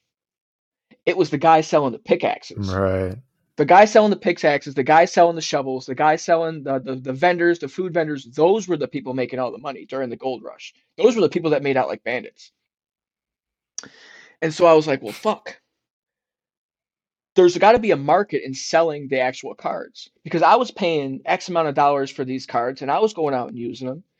And I was like, well, fuck, that kind of removes me. You know what I mean? That kind of removes me from actually having to physically go and put my face on cameras Right. you know, and commit Right. felonies. I can go back to the my comfortable anonymity behind the computer screen, and as long as I cover all my bases, you know, I should be okay. Should be. And so I started looking into that. I started looking into becoming a vendor. And so did that require a whole You know? bunch of different research that played into that as well? yeah, yeah, because you know you got to figure it out. You got to okay, how are these cards made? You know, let's start there. How are they making Right. them? You know, so I just started there. I figured out the equipment, and And then would you once I figured out all the all the equipment I needed, once I figured that out, I figured out how to finance that and get that equipment, and then set it up and trial and error. and just got to a place where you were just cranking out cards for other people and just selling cards on? yeah, so something happened. Um, and now once again, this is just how my life works, but something had happened, and three there was like five major vendors of of plastic um, on these forums, and three of the five had just either went to prison or got caught or or just stopped making them. Right. Period. So there was two guys left that were making that were making plastic uh, on all the forums. Okay. Okay, and so I ordered cards from them. I ordered cards from both of them. You know, and I was like, okay, how are these cards being made? And I figured out exactly the equipment I needed to to to get to make the cards. You know, so then I was like, okay, let me try and become a vendor. So then once I once I had a little bit of trial and error and I figured out how to make a card, and they weren't really good at the, in the beginning, I became a vendor and I started selling cards. And for whatever reason, the other two guys that were like the main vendors on these on these forums, they just weren't reliable. Yeah. You know, they weren't reliable. They, you know, you would order cards from them, and then sometimes they wouldn't show up for a month if you got them at all. Right. You know, they were overpriced. The, the quality of the cards weren't that good. I could tell once I started printing cards and I started playing with the equipment, I can tell they were using cheap printers. Mm. You know, because I had a really nice printer. I had a five thousand Okay. printer. Yeah, if you're gonna You do know, it, you're gonna do it right. And my yeah, oh no, I said I went to the I played like I lost my ID and I went to the DMV to see what what the model number on the printer was that they were Damn. using to print the cards. that's, that's some next level, uh, you know, research into it. Yeah. So once I got that model number, I went online and I found that that model printer was readily available to the public. Damn, that's crazy. Like you could just go and buy it. Yeah, you could just go and buy it. That's wild. You know. So I bought that. I bought the same printer that DMV was using to print driver's licenses and shit. So, so I were you creating driver's license as well? I was Because the name's got to match the card. Yeah, I was I was I was making driver's licenses uh, and and debit Okay. cards. Yeah. Okay, gotcha. Jeez, man, that's pretty wild. So, so that was essentially your your scam. Then was you know to sell driver's licenses and then also to sell um, credit cards. Yeah, and I just sold the blank cards. Like I didn't put numbers on them. I didn't have anything to do with that part of the process. Oh, You know, there were there was a different vendor if you wanted. You know what so I mean? you Like, so you essentially that. were just doing like business to business sales. You were a business, illegal business at that, sure, but a business that was creating Right. the physical card, and then you would sell it to a different a different vendor that at wholesale, wholesale. prices that would then print on whether it's the strips or would what whatever it is, they would just print on the numbers or whatever have you. Yep. Okay, and so then were you doing the same thing with like uh, driver's licenses, or did you create those all on your own? so um, I would I would do the IDs, but I didn't really do them too much, and I would charge like three hundred fifty dollars for one. So my basic package was um, a thousand dollars minimum order, and for a thousand dollars you would get a hundred uh, Visa or Mastercard blanks, whatever whatever you know you can specify, and then uh, I wouldn't give you um, you know like a hundred IDs, but I would work with you on the driver's licenses. You know, I'd give you one per every ten or something like that, or one per every five or something like that. Yeah. So it, it was a thousand dollar minimum order with me, Okay. period. You know, I didn't I didn't nickel and dime. I didn't do piecework. I didn't sell one Right. or two. keep it in bulk. It saves Yeah. a hassle on so many different things. And then at this point in the Yeah. operation, uh, two questions is is number one, how long was this Mm. after like your your initial research into it? Did you start like hitting your stride with it? And what did the scale of like income look like? All of this happened within the span of one year. Okay. From starting the research on on carding through the virtual carding into the store carding into making credit cards all happened within the span of pretty much one year. So by the end of that year, I had been like, okay, I had went through everything and then finally got to the point to where I was like starting to Okay. cards. Okay. Yeah, and You which is damn man. I mean, that's pretty crazy. And then and then were you I guess you were seeing, you know, money coming in that was worth going through this expense. Worth going to this like r- with this this trouble, this rabbit hole. Yeah, well, in the beginning, man, the money because there were so many vendors online selling cards, I didn't really make that much money. I would do maybe like one or two orders a month, you know, then three orders a month. Um, and then I remember I woke up one morning and I had 20 Damn. orders already paid for, Really? already paid for. Was it from one Yep. specific person or 20 different people? No, it was 20 different people. Like I don't know what happened. Um, I don't know, you know, like I, I had been paying for banner ads on all of these forums uh, with my my name. I was US Plastico was my name.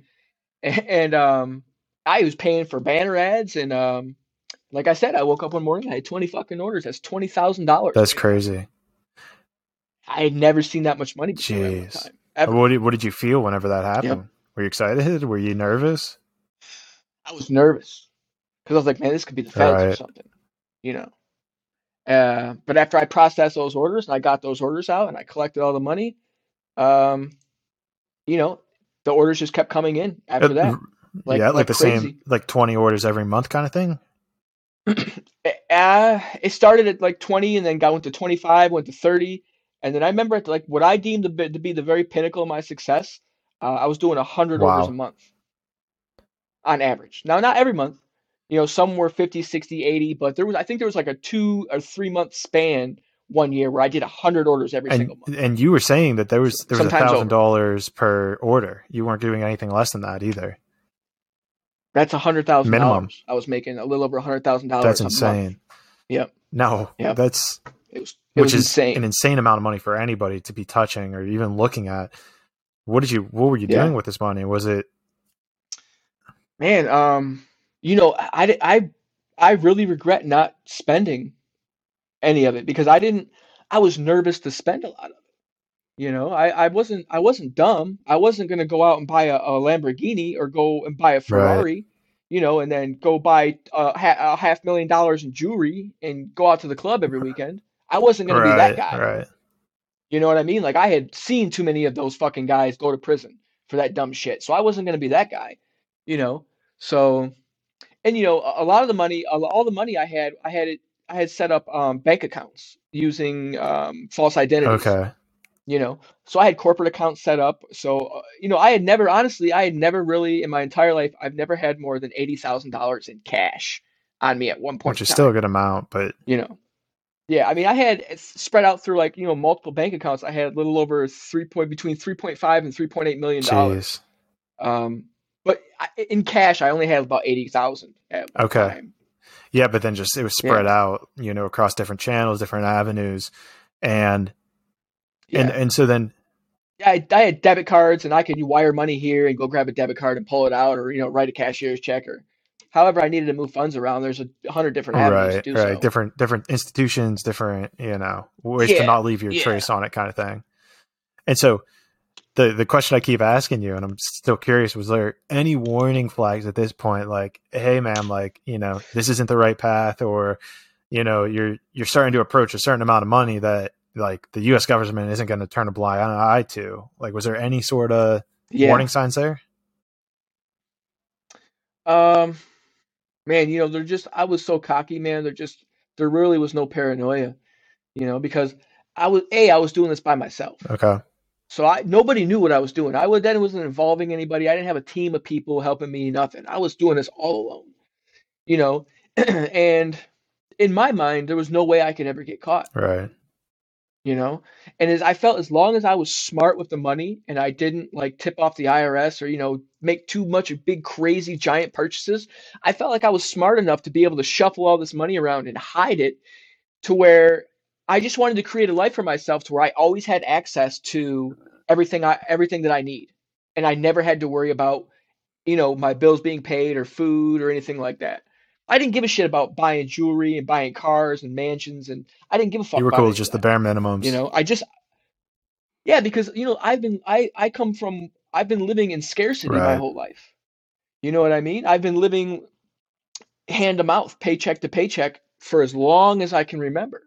So for me, having that kind of um, financial stability for the foreseeable future, you, you, know, good. fuck, I could wake up in the morning and just lay in bed all day and I didn't have to do shit. You know, because I didn't, I didn't, I, you know, there was no, because you know, when you're poor, you wake up in the morning, unless you're just a scumbag, you, there's this like sense of urgency. Like I have to fucking get up and start doing things and making, you know what I mean? I start doing, making shit happen and, you know, whatever I got going on to pay my bills and, you know, all this shit. But once you have that much money just sitting there, it's like all of that goes You're just away chilling. I mean, they, you know all of that goes away all of the worry all of the fear all of that you know uh, just that sickness inside of you of like i could be fucking homeless next month like that that's no longer a, a thing, you know? right? I mean, you you have 3.5 million just stashed away, chilling. You're like, we're good. And Yeah. so, did you have like a, a plan to get out, or was there any thought of, well, once I hit, you know, five million or 10 million, then I'm gonna call it quits? it was It was five five million. million. It was five million. Once I hit five million dollars, I was gonna I was going to invest. Uh, I was gonna start maybe a couple small businesses and then um, maybe like a tattoo shop, something like that. Yeah. Yeah, that was the goal. That was was the goal. That was the end goal. And so you got the Yeah. you got The the three point five, and then when did it all turn around? Come crashing down. Uh, in 2009. Two thousand nine. Um, yeah, I moved from Miami to well, I didn't I had a place in Miami, but I was I had met a girl and I was dating her and we had a baby together. And in 2009, um, I decided to move to uh, a small town in, in South Carolina where she was from. And so we went up there and I still had a place in Miami and so but we went up there and we bought a townhome. Uh, and we started and I was like, well fuck, I can just print cards up here and nobody will ever know anything. Yeah, I can do this from wherever I'm at, it doesn't matter. So I started printing cards in in in South Carolina and mailing them out. And there was two UPS stores in the, like the surrounding area that I was in in in South Okay. Carolina, as opposed to South Florida where there's you put them in your GPS and you you wouldn't have to hit a different one for months. Okay. You know? Yeah, you could every single day. You're saying like you could. There's probably forty or fifty within a five mile, ten mile radius in Florida.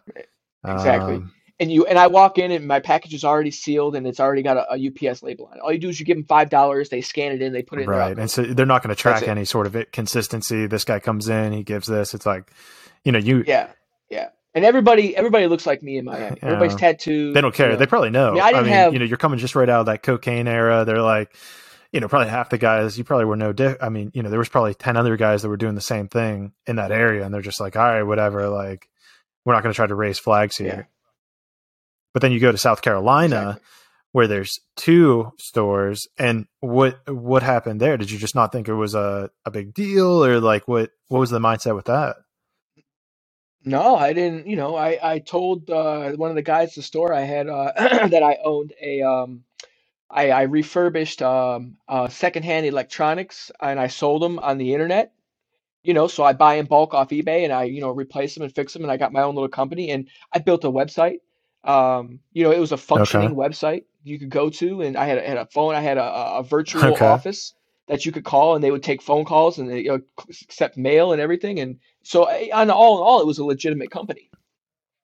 And um, yeah, so you know, I, I had been doing it for for months and months, and then apparently the guy, the old man at the UPS store, which I didn't know this at the time, he was the owner. Mm. Okay. You know, it's a franchise. Uh, he opened one of my packages Oh. that I was sending out and found um I was I had like 500 uh, Visa cards was going out blank. Jeez. he contacted the postmaster general. The postmaster general uh, contacted the Secret Service, Jeez. And they set up a sting. Well, real quick, I mean, is that well, I guess if he opens that package, is that not fraudulent? Like, I mean, yes. so did he Yeah, get any repercussions for something like that? Uh, no, but I essentially got like 14 or 13 years knocked off my Mm, sentence Well, I mean, in the in the very that's, I mean, I guess there's the Yeah. there's the asterisk there, right? But Yeah. damn, so then I guess they set a sting operation where what you just brought this packet. How would you how would you set up a sting because they they wouldn't be allowed to open your Um, mail either, would they? They they sent me an email uh, telling me I had a package there Okay. So, and coincidentally, I did. Uh, and so when I went in to get the package, I signed for it, and I was going to walk out the door, and they came in and blocked the door on me. Okay. and said, uh, what name was like Ryan Pearson was the name I was using back Ah. then. They were like they were like Ryan Pearson. I was like, yeah, and they were like, uh, well, we need to talk to you about what you've been sending out of here. And I tried to play stupid for a minute. And I'm like, fuck. And they're like, well, let's, let's just go on back and talk. Just coming back and talk to us. I'm like, all right. So we going back, and uh, he pulls out the box and he puts the cards on the table. And you know, at this point, I'm like, well, I know a couple of things at this point.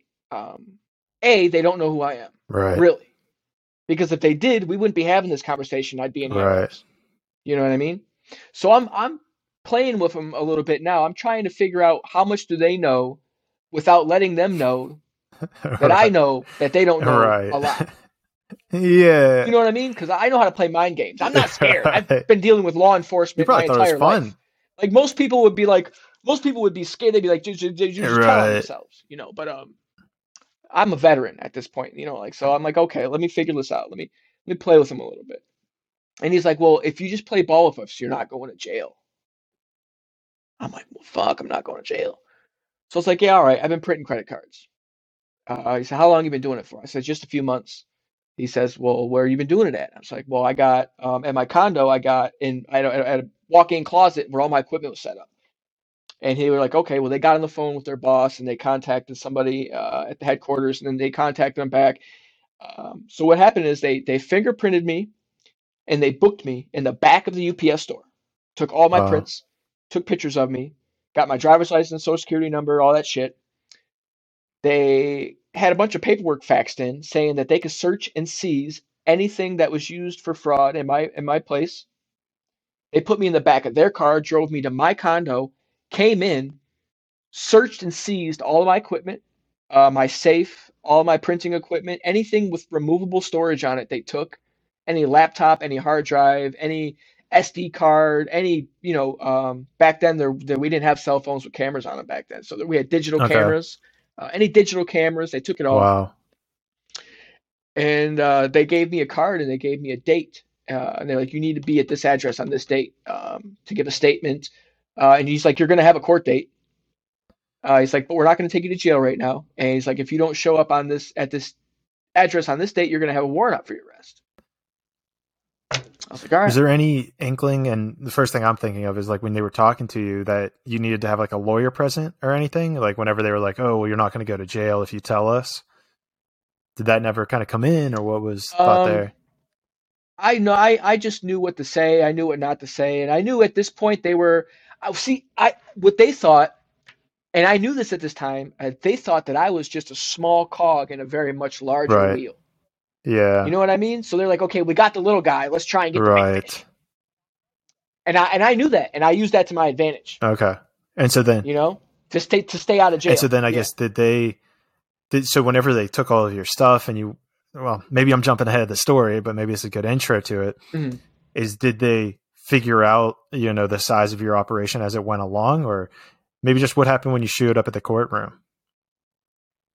when I showed up, I had to go to the the Secret Service uh, headquarters in Columbia, South Oh, wow. Carolina, and I walked into this room and there was this long table and there was like maybe 13 people sitting around this table, all older gentlemen.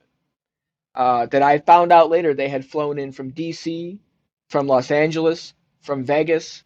All the heads of all of the the cyber crime units from all over the country were at that table when I Wow. walked in and and spread out on the table they had screenshots of everything I had been doing online over the past two and a half years. Every fucking forum I was on, they had screenshots of my posts. They had screenshots of conversations that I had had on on IR uh, ICQ chats oh my with, with federal agents. They had screenshots of cards that they had ordered from me, like uh, you know, 12, 13 months in the past. All this shit, Jeez. yeah. and they'd never they but they never knew who I was or where I was at. Yeah. So they had been they had they knew who I was for for like two or three years, but they just never Wow. So the, you were being tracked, I guess, for years. It sounds like, and then they, you know, just Yeah. this little slip up. They were just like, okay, whatever. But then once you had to show up, is I guess that's when they put the pieces together. Yeah, I got caught by accident. Being like I said, there was just no way for them to ever. They didn't know who I was or what I was doing or where I was at. I mean, they knew I was in South Florida, but they didn't know. They had no idea. And and fraud is so fucking huge in South Florida. Everybody's committing Right. fraud, you know, in one form or another. Um, They know, try to find the big fish. but yeah, it wasn't until I went. It was just it was just through a random sequence of of unfortunate fucking events that led to me actually getting That is crazy. yeah I mean, and I guess at this point, would you have had a, a lawyer with you, and and what was that whole process like? Like, Going yeah, court like were and they everything? were they Um, just kind of? I mean, these are people that after that meeting, after that meeting, I didn't hear anything for years. Really? Three, four years went by and nothing. No court Well, no okay, so what happened at this meeting then? Was it just like they just wanted to know how you did it, or they, They just, just- said we know? Yeah, they for like three and a half hours they asked me Okay. questions, and I stuck to my guns from the very beginning. I was like, listen, I didn't. I only made. I didn't really make that much money doing this. Uh, I'd only been doing it for X amount of time. Since from the very first time I I figured out that they had been watching me, and you know I was just like, I just gave a statement. and they asked me, "Do you know this person? Uh, do you know how to code? Do you speak Russian?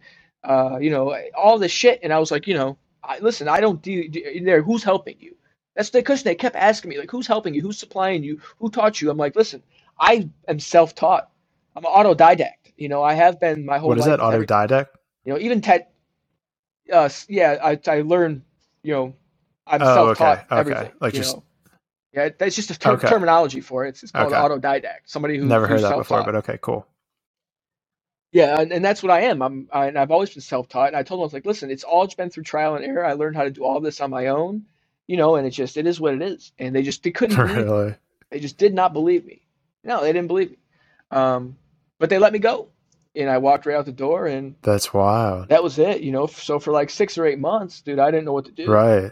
I thought for sure all my phones were tapped. I thought I was being followed. you know, Sure, paranoia. sure. I mean, they just let you out. You're like, Um, you know, you you know you did you were caught doing something wrong, right? Like you admitted to illegal activity of some sort, no matter how small the time frame Yeah. it might have been comparatively. It's like. Shit, like, you know, and probably very valid paranoia. I'm sure that they were at some level. Um, was there again, I, I don't know why I keep going back to it, but was there any sort of consulting with any sort of like lawyer or legal representative to figure out what you should do next? I did. I called a lawyer, and I, I had got a good lawyer. Um, I, I put a retainer down, and you know, uh, they told me that there's nothing we can really do until I, there's a, a um, an indictment because it has because it's going to be a federal case, and so they have to go uh, in front of I don't remember how the process, but they have to go get a federal indictment, and then that has to come down, and then they have to issue that, and then I'm gonna have to go to court, and they she broke down the whole process for me, and I'm like, okay. She's like, so when that when you get contact and you get that initial uh, paperwork with your um, your discovery and all that shit from from the from the United States um, Bureau of Prisons or whoever is going to prosecute me, uh, she's like, then we can move forward. And so, so I mean, at least You know? that's, you know, I guess a starting point of figuring it out. Yeah. And then, and then you said it was like two to three years where there was nothing, you know, discussed. Were you, like, what were you doing at this point? Were you still like using the money that you had put away? I, ge- I, ge- I geared up for another You run. did? You're ready to start printing cars again?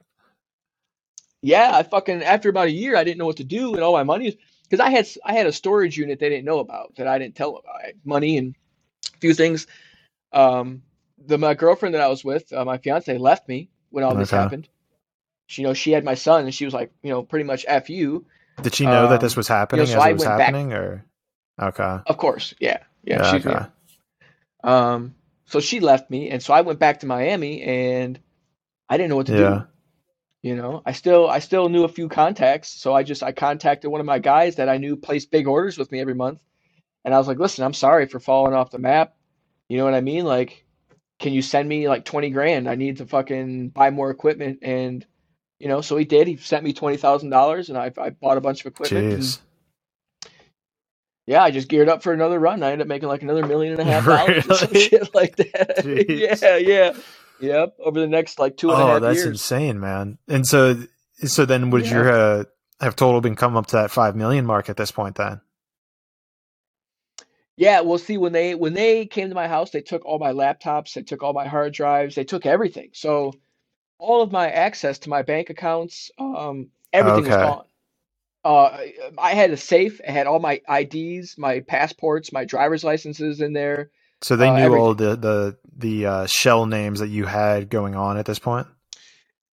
And see, here's the thing: is they had all of this shit, and they didn't look into any. Really?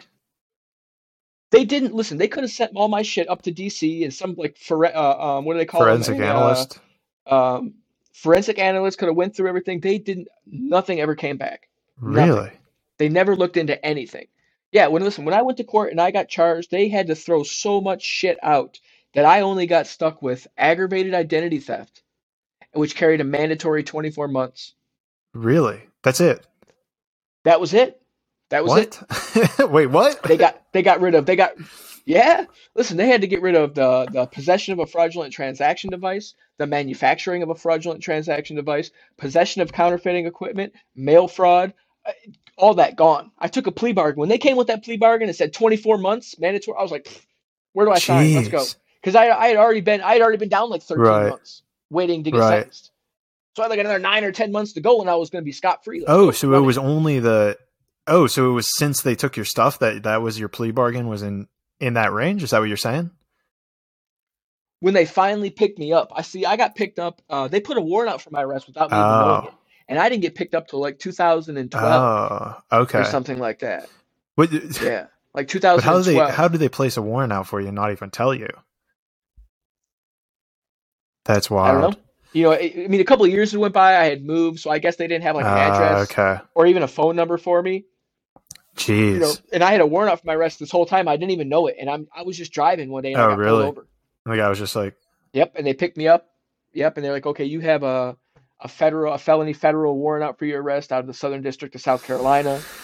You know, and I was in Florida and I went to jail and I had to get extradited all the way down to South Carolina and you know go through all that shit. And, "Jeez, Yeah. man, that's wild. and when I, fi- I finally got sentenced, I only got 24 That is months. so wild.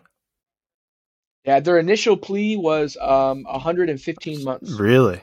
And then, but then, Yeah, that was why the did everything initial get thrown out? Because my lawyer went and looked through my um my discovery packet. What's a what's a discovery? and figured packet? out that the um so when you go to, in front of a federal judge they give you they have to by law they have to uh, give you all of the evidence that Okay. they have against you so that you can look at it and, and understand why Okay. you're being charged it's called a discovery packet and when me and my lawyer were going over my discovery packet she was going through the, the initial um, you know investigation that was done at, that how they were alerted to who i actually was and we figured it out that that old man wasn't supposed to open my mail Uh, because he didn't pay for that. He didn't. I didn't put the label on at his UPS store and seal it. I paid for the label using my own uh, shipping Okay. program, uh, Pitney Bowes shipping program, and I put the label on. I sealed my own mail, and it the postage was already paid for through the United States Postal Service, oh, which deemed my mail a federal piece of of, of mail. Now, the only person that has the authority to open federally sealed mail is the um, Postmaster General or the Secret Service Okay. themselves not, not him. him. So there was so he was supposed to contact the the postmaster general. The postmaster general was supposed to come down and open my package. If he if he was suspecting that I was something illegal was going on, He then he there was a, a, a certain protocol that he was supposed to follow, and he didn't.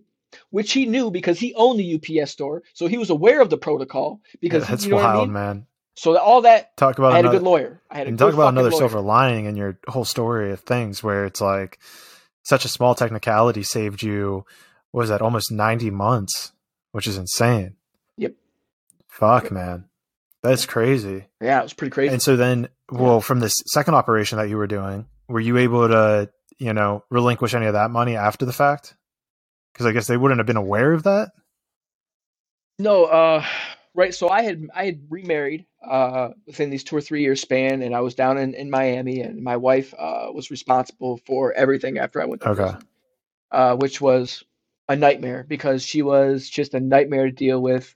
You know, she was uh, young; she was like in her early twenties, had just came over here from Cuba, um, completely irresponsible, didn't know how to manage money, and yeah, she ripped and she ripped through everything Jeez. that I had saved. damn Yeah. fuck man Yeah. And then when I get out of prison, she has a guy living with her and she's pregnant and the whole it was just a nightmare. just adding Yeah. fuel to the fire Yeah. so at this point then i guess you're you know you did your time you're coming back out of jail was there another sort of reawakening type period where you're like damn it happened again i need to get my like ducks back in a line Uh I started fucking around again and went back. did you really you couldn't Yeah. stay away yeah. Oh, dude, listen, man, listen. I was I, okay. I, I got out and I they put me six months halfway house. Now, when I get out of prison, I have nothing. right I, my wife, she doesn't know what happened to any of my clothes, none of my stuff. I have no money. I have nothing, nothing. So I get put into a halfway house with nothing. Uh, they give me a job making eight fifty an hour, working at a frozen food warehouse, a kosher frozen food warehouse, working six at night till six in the morning. damn I got six months to save money to get an apartment Right. when I get out, or I'm fucked. So I worked that six months, busted my ass in a warehouse, um, you know, making dog shit, you know, riding the train to work, catching the bus to work every day. I finally got a halfway house. I move into this little, you know, uh, uh, efficiency apartment in Miami, which was eight hundred fifty dollars a month, and everything was in one room. My bed, my refrigerator, my stove, my bathroom, everything was in one little tiny room. I was waking up at four o'clock in the morning. I was walking a mile and a half to downtown Miami uh, to catch the first train an hour north to catch a bus another hour to go work in a warehouse for eleven dollars an hour, uh, and then I'd have to run that whole route all the way back home. So I wasn't getting home till like midnight, and I'd get like five hours of sleep, and I'd have to do it all over again. Uh, and I just lost it. I was like, there, I, there's no fucking. Listen, I I had just been flying private. I was driving brand new cars. You know what I mean? I was I had access to unlimited amounts of funds, and now I'm on the way back at the bottom. Gosh. a what a spiral back.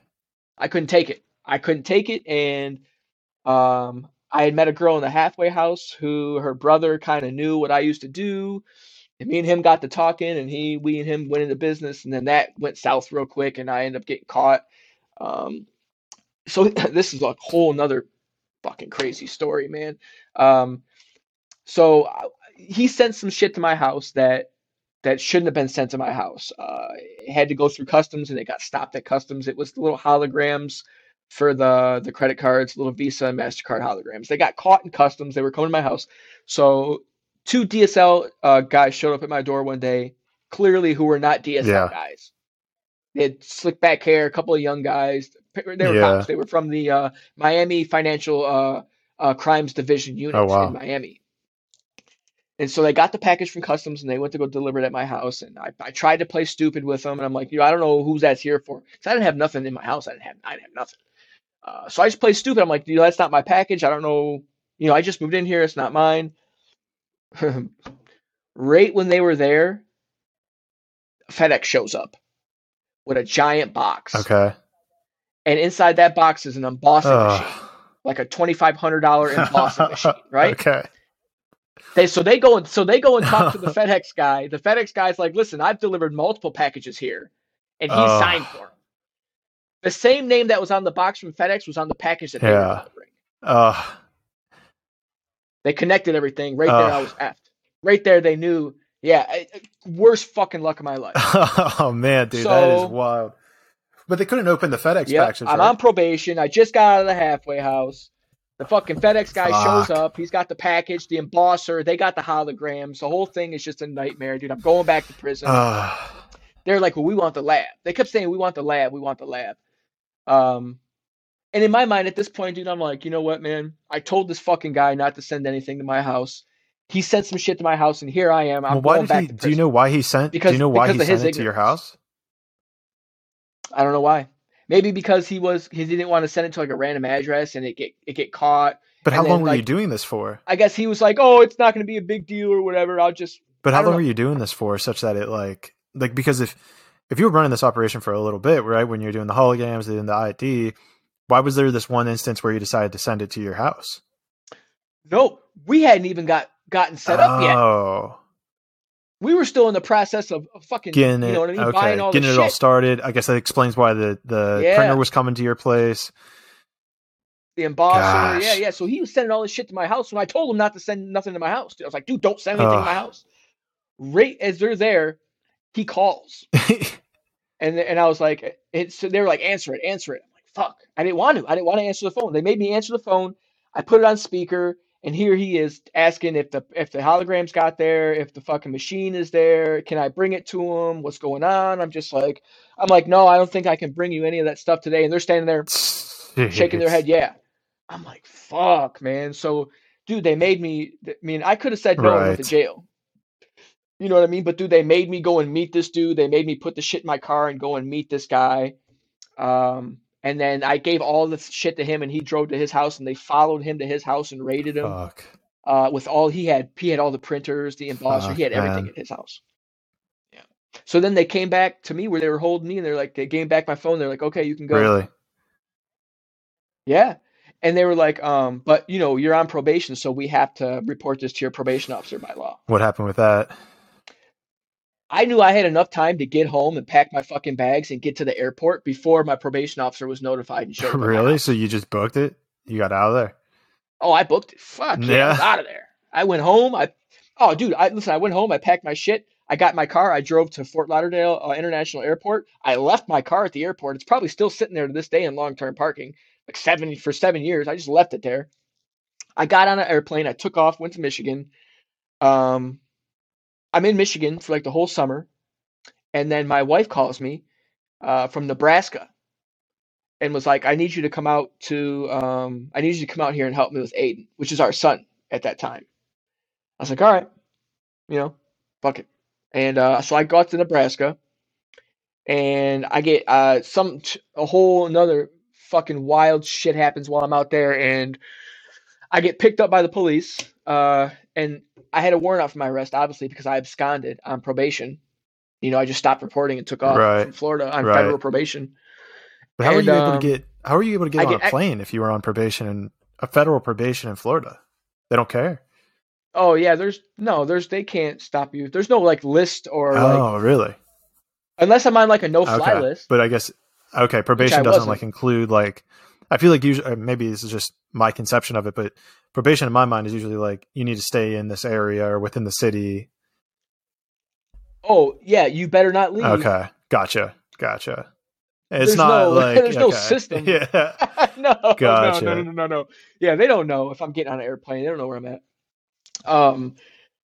So yeah, man, I end up out in Nebraska. I end up so I end up getting wrapped up in a whole bunch of BS out there, uh, which was had nothing to do with me at all. I just was guilty by association. So the police, you know, came over and asked me some questions, asked me what my name was, and they Yeah. ran me and seeing that I had a federal warrant out for my arrest. So then I ended up getting extradited all the way back to South Carolina.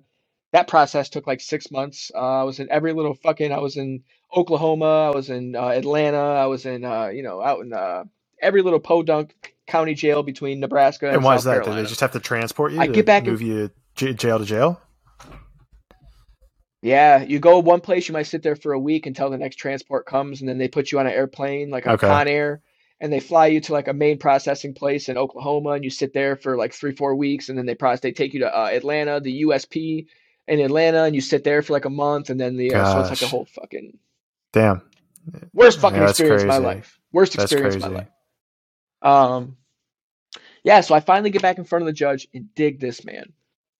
These motherfuckers didn't even tell my probation officer shit. Really? They didn't tell her anything. I was getting violated for absconding. My because the, the report that my probation officer put in is that I just stopped reporting. Really? Yep. So the whole thing with like the UPS guys, that whole thing never even was told to your probation officer. Nope. Never even came back Fuck, to me. man. Yep. But dig this. I had three years of paper. The judge killed my paper and kicked me out the door as a free Really? man. what did you mean three years Yep. of paper? Uh, I had three years of uh, federal uh, supervised. Oh, and he just got probation. rid of it. They Why just was canceled that? it. My judge told me that I'm not supervisable. Interesting.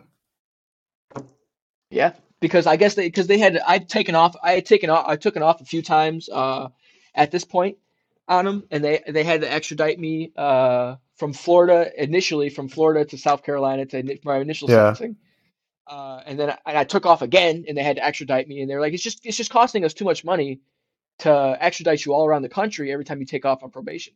And listen, I I've never been a violent offender. I have no drug charges ever in my life. Um, so you know I'm not a danger to society per se. Right. You know, it was Right. just fraud. You know, and they say they figured that, and I and I didn't owe any restitution. Okay. What's what's I don't know what restitution you know, is. um, so say I commit a crime and they I have to pay like ten thousand dollars restitution to whoever I defrauded Gotcha. or whatever I owe money to or whatever. But no, I had no restitution. Interesting. So if I don't owe you guys any money, then it's costing you money to supervise. Right. That's fascinating that they were just like, oh, like it's just costing us money, so we're just gonna like let them go. It's interesting that was That's like it. the decision that was made as opposed to in my mind it's like, okay, well we're gonna put you in jail. Yeah. Well, I mean, even that costs more money than supervising I see. That's interesting. because now they got a house, they got to house and feed me and transport Right. me. Right. You know, so. And, I, and I'm low risk. Like I'm not. I'm not like a physical danger. to Right. anybody. You've never hurt anyone, never You hurt know, yourself. Damn, No, that yeah. seems like it, it's saving you from that brink every you know throughout the story in certain ways. Yeah. And that was and that was 2016. Okay. So I've been a free man Have ever you since. gone back to any nefarious activity since then? All good. Fuck no. We're done Heck with it. No, man. Yeah. What was the what was the turning point? Yeah. Well, see, I got I got um, I wrote a book while I was in Okay. federal prison. What year would this have been? Um, I met a man by the I met a man by the name of Matthew Cox, and, and I wrote a book uh, about my life and pretty much this whole story, uh, starting from my childhood all the way up until you know my eventual incarceration. Um, and I published it when I got out. Uh, it's on Amazon. It's available on Amazon. It's called. we'll Bent. drop a link below Uh, if anyone wants to buy it. my yeah it's basically my uh, memoir you know my personal memoir um, and you know that i didn't really do much with it after about the year after i got out um, and then i actually ended up getting a job uh, when i was so when i so i'll finish the story um, so i go out to south carolina i go out to i'm sorry nebraska and after i'm released from after they kicked me out and they, they canceled my probation and shit um, i went back out to Okay. nebraska to be with my wife. Um, found out that she was doing, you know, a whole lot of just dirty stuff behind my back, and relationship just was just completely fell apart. And I decided at that point um, not to go back to to Florida Okay. You were done with know, Florida. because I knew if I went if I went back to Florida, I was going to start doing fraud again. Just that period. environment. Was it like the environment just cultivated that out of you? Brought it out? Yeah, yeah. Eh, You know, people, Right. places, and things. You know, uh, everybody who I hung out with, associated with, they're all fraudsters. You know, uh, just the lifestyle in Miami. It's the flashy. Look at me, look at me. You know, everybody's a peacock Mhm. with their feathers out. You know, There's no um, getting away from it. so I, I knew, yeah, I, I knew that I couldn't go back to that. You know, at this point, I knew that uh, I had a chance to actually do something with my life. That's awesome. I mean, that's a great realization. What what kind of sparked that Yeah. in your uh, mentality? just getting, getting older, I guess. Yeah, just getting older. You know, now at this point, I'm in my 30s. Uh, I got released from halfway house on my 30th birthday. Okay. You know, so I'm just I'm just getting older, and I'm just like, you know, I'm I just like I said, I've always been kind of um, I I wouldn't say that I'm highly intelligent. I don't think that I'm, you know, like Albert Einstein. I don't really feel like I have a um a giant IQ or anything, but I've always been just smart enough to see things right at that fulcrum point. Okay. Yeah. You know what I mean? Like I've always been smart enough to realize like it, I have to do something right now, or else it's gonna go a dark Right. place. And so then where have you kind of You been know? channeling that into something else then? And now? Oh, oh yeah. You know, I um, I, so I ended up going and working at Tesla. Oh yeah. Uh, I ended up going from Nebraska out to Northern California. I just got my car and just fucking drove out to California. You know, didn't know anybody out there. You know, didn't know didn't know shit.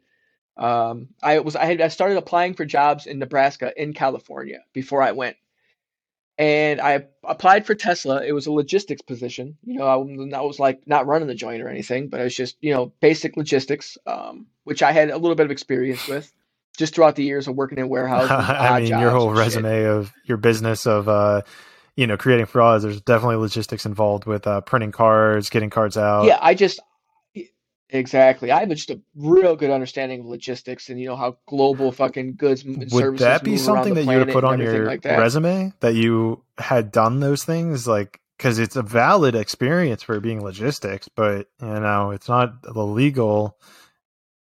Um, maybe if I just reworded it and kind of just made it seem like Right. something else, you know, and just you know kind of Yeah. repackaged it a little Yeah. bit, maybe. Um, but no, um, but yeah, no. So like I started um just applying for jobs, you know, and I and I I, I got a um a interview Oh with wow, Tesla. yeah, and that's all I needed. I packed all my shit in my car and drove out to California, and I only had an Right. interview with. but Tesla. you knew, you knew this was You you were going to get it. You knew you were going to get the job. I Yeah. I had a feeling, you know, and I went out there and I interviewed, and I dude, I didn't hear nothing back for Really? three weeks. Yeah, and I was like, oh, I, for I for sure for sure I was like, oh, I didn't get it, and then I got a call back for a second interview. So when I went back for the second interview, I fucking nailed it. I killed it. They they loved me. We were in there bullshitting, joking around. I was like, okay, I got this. That's And awesome. they hired me. Yeah, so I, I just got hired in as uh, just a regular warehouse worker. I was working on the docks, um, and then after like a year and a half, I uh, I worked my way up to uh, something called, a position called a logistics coordinator. Um, so now I'm not, you know, now I'm just telling people what to do. Now I'm not actually doing the work. Now I'm kind of just like, you know, making sure everything's, you know, being run right. Um, and then I, you know, I hurt my back really bad at Tesla, and when I was out, I had to go through physical Oof. therapy. Yeah, it was bad, man. Like it's, I I wasn't playing around trying right. to get a check. You know what I mean? Like, I wish that was the case, but it was it was some of the worst pain I'd ever experienced in my entire life and uh, I had to go physical therapy. I had to go chiropractor. I, dude, I was going acupuncture. I was anything I could do. And when the pain finally went away and I was done with all my therapy and everything, I was just like, I can't go back to right. manual labor. I'm not. I can't. I can't work a regular right. job anymore. I mean, you, you know, can't put yourself, and, your body in that position again. No, I do. I can't. I can't do physical labor anymore. I just, I can't. And um, that's when, in my mind, uh, I, I, I just jumped both feet into tattooing, and I just was like, I have to make this uh, well, work for I'm me. Fa- so I'm fascinated to. to. get into tattooing, but right before, I'm I'm still curious about the resume. Like, considering what you kind of just laid out as you know your resume mm-hmm. on this podcast, what what did you fandangle into your resume that was able to you know even just get a first interview you know with Tesla? Like, what what did you say that you were doing for all those years? Right. So I lied and I said I had worked for uh, XPO Logistics for like eight and a half years or something like that. Um, and you know, I understand. Like I said, I understand logistics. I understand, um, you know, how even in the automotive industry, uh, I understand how all the logistics run. So even when they even when they tried to ask me questions, like I just knew how to answer the questions. You know, like I know what a bill of lading is. You know, like okay. I understand. You know, uh, cycle counts. I know what cycle counting is. I know what you know uh, quality control uh, protocols are for you know I know what the the um, the quality uh, standards are, and I got all the certifications, which I didn't, but I made it look like I had all the certifications and everything like. And where that. did you so, learn this? You know, where did you learn all that? Um, just random uh, logistics jobs okay. throughout the years. You know, just going and working in warehouses when I didn't have money or something like that. I'd go and like go to like a day labor place, and they would send me out to like a warehouse and I'd work in a warehouse for like three months unloading trucks with a forklift and you know and like I said like I told you earlier on I just retain right. information you know my brain is like a sponge I soak it up and I, I just absorbs it things so and so then yeah you know yeah. moving on yeah. and I don't know if you're only listening to this. Uh, John has a healthy amount of tattoos all over him. I'm completely yeah. covered. My entire head, my neck, my hands. 100%. I'm yeah. 100% yeah. saturation. He's in the uh, shaved, uh, maybe bald guys club uh, with me. So, you know, it's it's everywhere, man. You're committed to it. Oh, no, I can grow a, a beautiful oh, head of hair. You're shaved then. not. Yeah. I just choose not to because the tattoos are. I mean, they look pretty intense from from right here. Um, and so, you know, then you decided that you needed to jump into the tattoo world. Um, and this is really that was going to be it for me. That was I knew that that was my key to the rest of my life. You know, I knew that uh, I was going to be able to live the life that I wanted, tattooing, and I just knew that I had to make it. Um, well, because there's a market for it now. It's like it's it's something almost everybody has, and maybe not everybody, but the younger generations. It seems like it's something that is becoming very more, much more per, prevalent, prevalent, prolific, prolific, such more proli- a lot more prolific. Um, prevalent, more prevalent. That's what I was more prevalent. For. Yeah, in today's society, you know, you're you're absolutely right. And um, you know, and like I said, now we have the celebrity tattoo artist. Mm-hmm. You know, and you've got all the shows on TVs, and you've got, you know, you've got. I have a, I tattoo eighty six year old really? grandmothers now. That's pretty wild. You know? Oh yeah, you wouldn't believe. You wouldn't believe. So now it's like, so now tattooing's really taking. Really. You know, and I'm not I, at this point. I wasn't really like good, good but I was good enough. Like I had been tattooing since like 2002. Really? Were you tattooing like yourself, or where was this yeah, in the like, story? Yeah. Oh yeah. Oh, I my legs okay. were my learning. I my ta- my legs are tattooed from my ankles all the way to my knees, uh, and oh, I did yeah. it all myself. Wow. And like I yeah, so I had done my first tattoo in like 2002, and I had been tattooing all the way up until this. Not like I said, I wasn't like really really good. Like you see, these guys can just do amazing. Like I wasn't at that point yet, but I was good enough to go and you know to really try to get a job done to make it happen. You know. Yeah. Yeah. Yeah. And now I'm Hell fucking yeah, killing it. But you Good know, back then. Where you at? Where's yeah. your shop at? Yeah.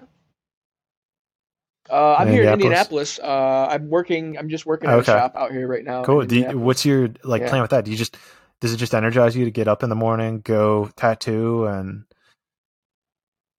yeah. Um, honestly, dude, this whole YouTube thing has been really uh has really just completely changed right. my life.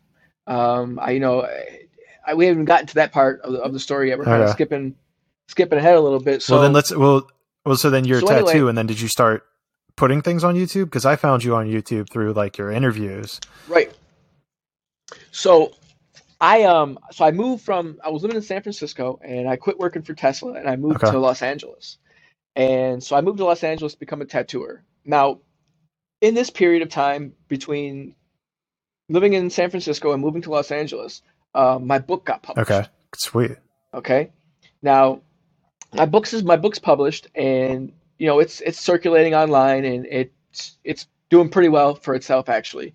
Um, some investigative journalist who writes for People Magazine uh, was trolling the internet looking for interesting stuff, you know, to for whatever reason to interview or write stories about.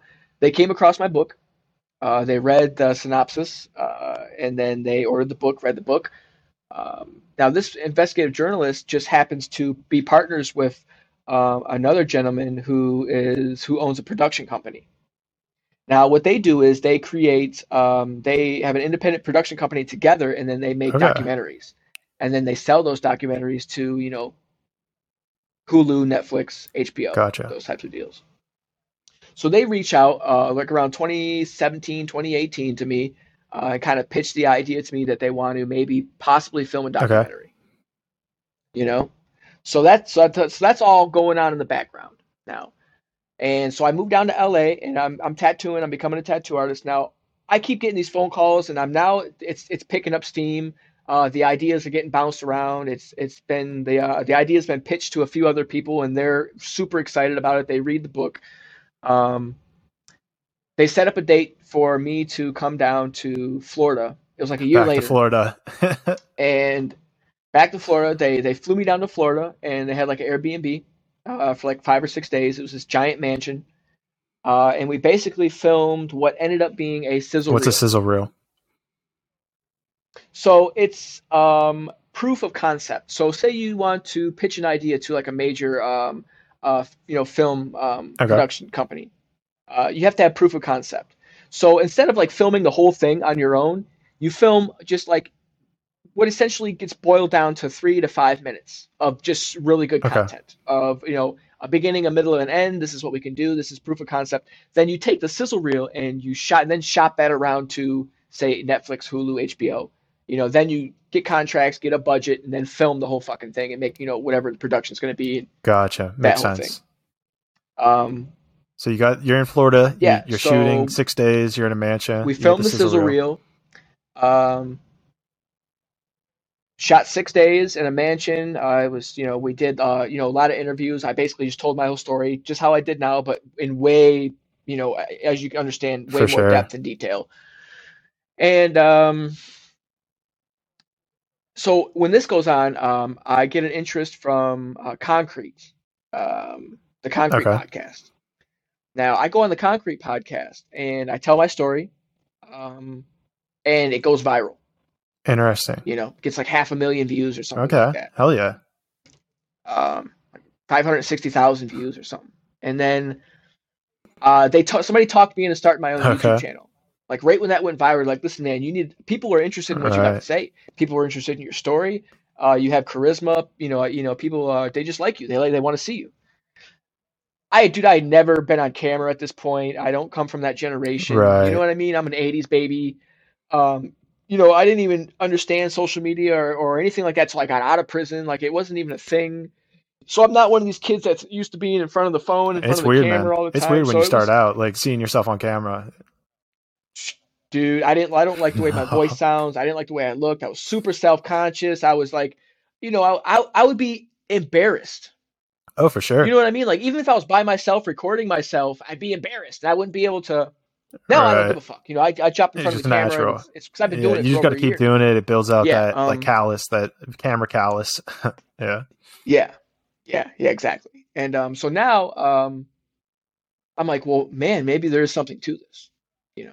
So I, I launched my YouTube channel um, November of 2021 or something like that. Um, it was like a year ago, two year, year, year and a year and a few months.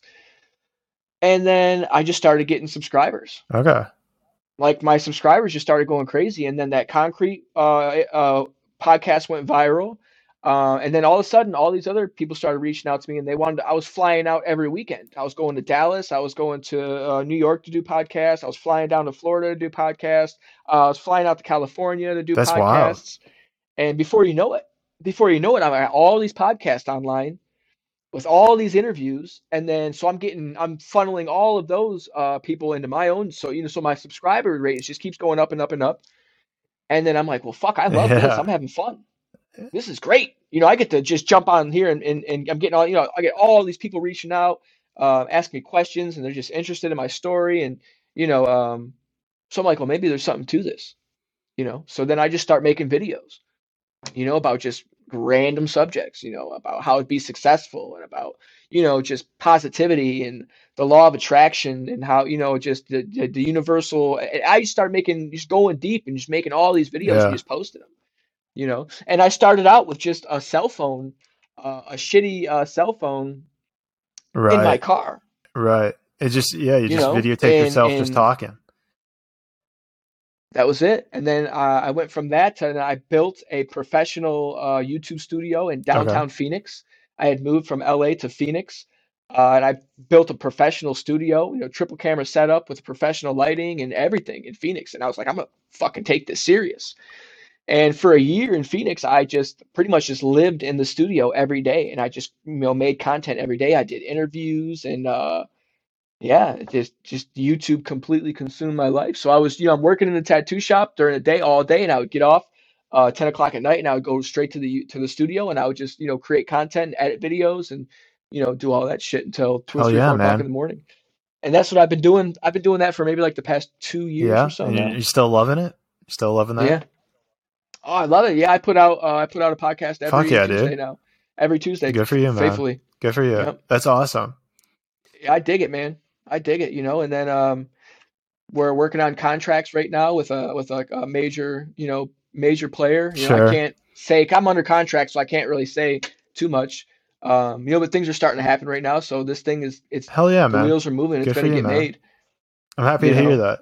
Yeah, you know, so I'm, I'm, you know, yeah, so you know, when that happens for me, um, I'm sure my YouTube channel is going to hopefully take off, and I can just continue to do my podcast, and you know, I'm going to build another, uh, a bigger studio uh, this time. You know, put a little bit yeah, more money man. into it, and yeah, I want to, I want to do uh, you know long format uh, interviews, and that's my future, I think. You know, and and hopefully I'll have uh, my own little private tattoo studio. Has the have, You know, so that's that's that's where everything's going have you now. Seen like crazy. uh like from all this kind of blowing up, your people wanting to come to you for tattoos more often? Like Oh, I got people fly in Yeah? from other states.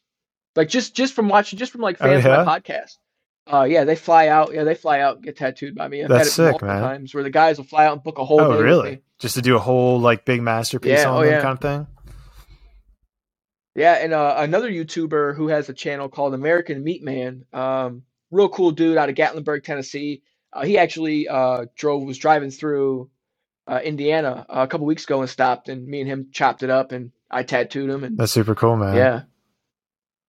Yeah, this thing has taken on a whole fucking life of its own, man. Like I, it, where I'm at right now on this on this trajectory, um, I never in a million years thought that I What, would what do you think made you know what I mean? what do you think like what I'm doing. created that whole like shift right that whole shift from um you know in between tesla and the and the tattooing was it was it putting your book together that kind of like really was that that piece of the puzzle that unlocked all this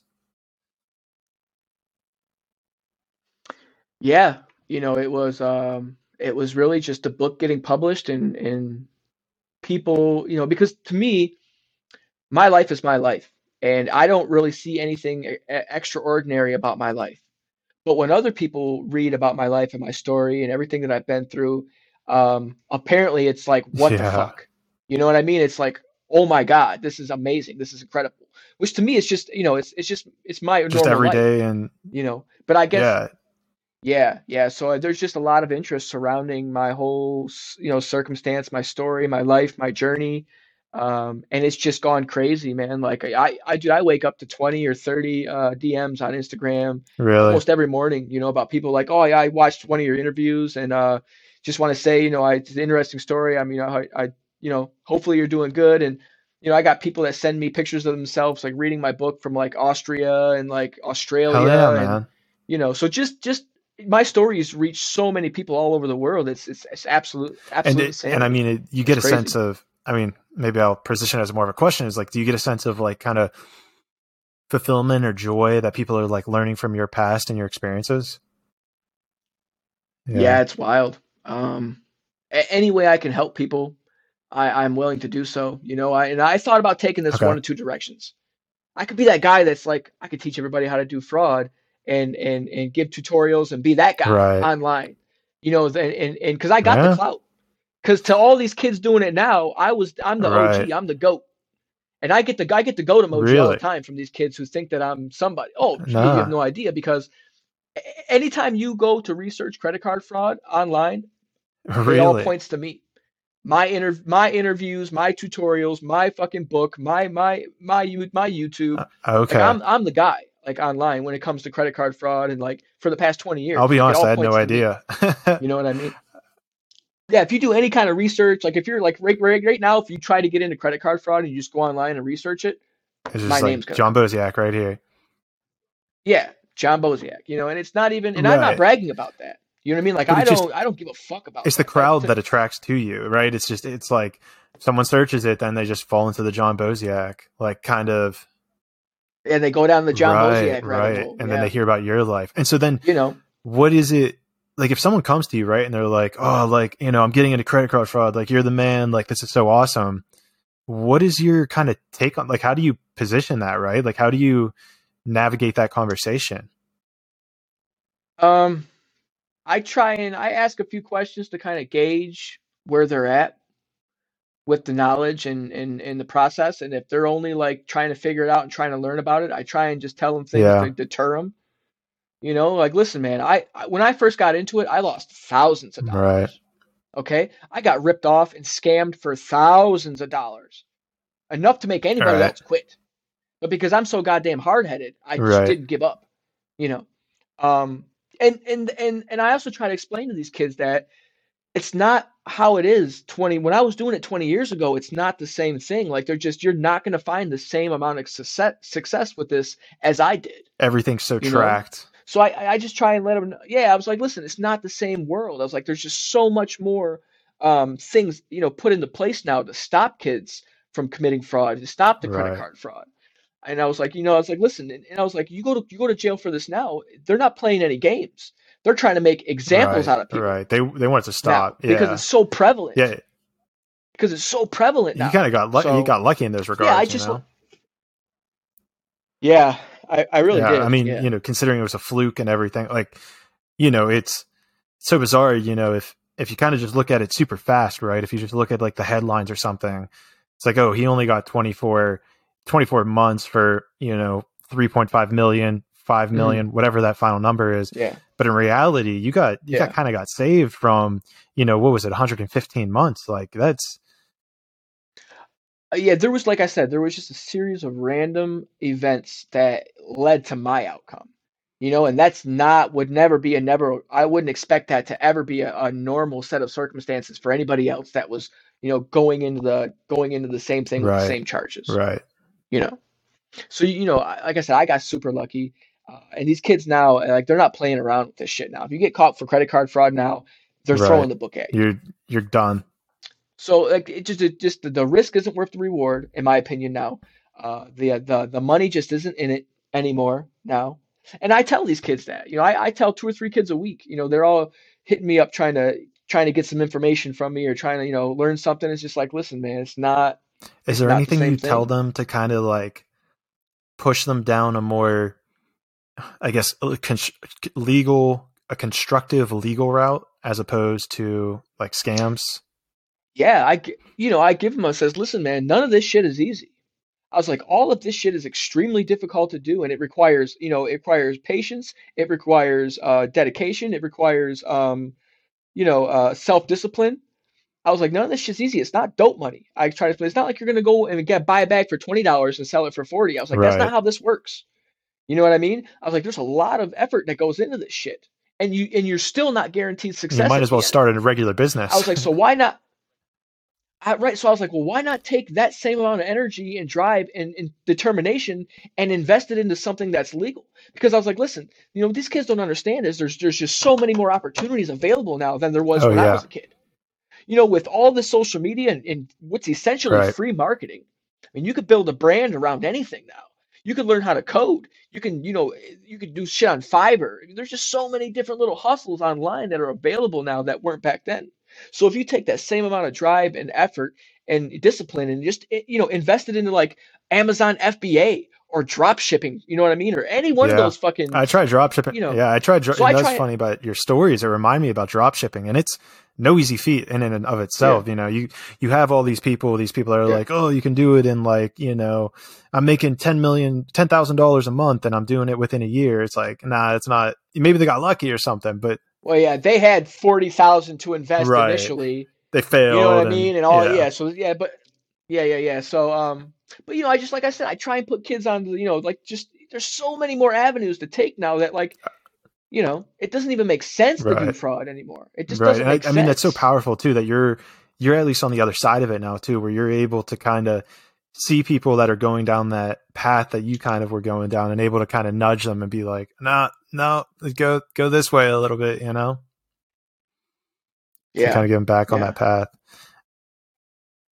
Yeah, you know, I just try and help help the kids out, man, you know, because I, I, I when I was a teenager, I didn't have anybody putting me down Right. anything positive, you know. So now if any any kid reaches out to me now, I just try and, you know, I keep Right. it real with them. You know what I mean? Like I I you know, I keep it real, like but I also try and be like, listen, dude, you know, there's others other ways. There's other ways. You know what I mean? You don't want to go down that path. Unless unless they're already, you know, both feet in it and they're talking to me like they know what they're doing, then it's like, okay, well, I'll give you some advice, but yeah, You it's like know don't do mean? it. like, you stop when you can. Man, that's Yeah. crazy. Yeah, because that's what I was gonna ask you as well. Is like you were you're talking about if people are just starting, but if I guess people are at the point of scaling it up, like where where kind of that where do you come in at that? Because I mean, I don't I have no idea what the law is, but at some point or do you become liable if you start helping people commit fraud? Um, I don't know. I mean, I don't really think so. I, you know, I, as long as I tell people, listen, man, I don't want to know any specifics of anything you're doing. You know what I mean? Don't tell me the who, what's, the whys, the where's, the whens. You know, I, I tell people right away, like, I don't want to know because I don't want to be incriminated. But it's like, if you have some questions for me that maybe I can give you some advice or point you in the right direction, then I, I'll, I'm willing to do that. Um, and even that's probably fucking bad, but I don't. That's just This is where you're I at. You just don't care anymore. It's just where I'm at. It's Yeah. just where I'm at with it, man. Because like I said, I'm still a cool motherfucker. You know what I mean? It's like I still I still respect people that are doing that are out here doing this shit. It's not like I'm looking down on these kids because I was at that point at one point in time too. You know what I mean? And if I can help you, you know, make a better decision and stay out of prison or you know help you out a little bit, it's still I still feel like I'm doing something Gotcha. positive. Yeah. I mean, do you did you kind of yeah. I mean, and I guess that's the end goal, right? Is to try to help them stay out of prison or to help them find the right path or I guess Yeah. it's like, well, to say the right path is so different per person. I mean, everybody's on their own journey. Everybody's on their own fucking journey, man. So wherever they're going, they're going, regardless of, of what I have to see. You know what I mean? So, and if I can make that a little bit easier for you, uh, with a little bit less headache, then Because it kind I'm of like speeds up the process or at least just gets you a little closer to wherever that destination is that you're getting. whatever goal, whatever they're You're right. chasing, it gets you there. It helps you like realize Yeah. that like kind of on the other side of things almost. That's awesome, Exactly. man. Um, damn. Well, I'm kind of out of questions. uh, Yeah, pretty wild. oh, yeah, the cat's getting involved. The the spirit cat. He knows it's probably time to wrap it up. Uh, damn, John. Well, I really appreciate it. Um, usually at this point, I leave the floor open to you if there's anything you want to encourage people to do or advice you give people or you know promotions. I'm gonna grab all your links after we get off and throw them down below. So Cool. you know, floor's yours. Cool. Um, yeah, no, you know, it's just like I tell everybody, um, there's always another way. You know, I deal with a lot of mental health issues. I deal with a lot of uh, depression, anxiety. Um, you know, so some days I just eh, they're really bad, man, and I just I under, so I understand. I think a little bit better than most what a lot of people are going through. You know, what I mean, when they have those dark days and when they're just going through depression, uh, or even when they're like just committing crime or they're on just some wild path. Um, you know, I just tell everybody, you know, just take take a second to to sit back and evaluate everything that's going on in your life. And if you feel like there's decisions that you can make to to make your life better, then you know you have to pursue. Is there anything things. you do to you know? like now knowing your history and obviously not wanting to repeat it? Is there anything that you do when you like do you notice certain emotions come up or anything that you kind of recognize and you're like, okay, I need to channel that into something else or I need to do X, Y, and Z to get this emotion out of me? Yeah, um, so I, I have an issue with like secular Okay. negative thoughts. Um, whenever I'm like going through a depression or wha- whatever, it's just like I get locked onto like a certain like negative thought or a series of negative thoughts. All right, we're not doing this today, buddy. Another cat And um, so you know, and when I get locked into that that secular um, just just uh, that crazy way of thinking, it's like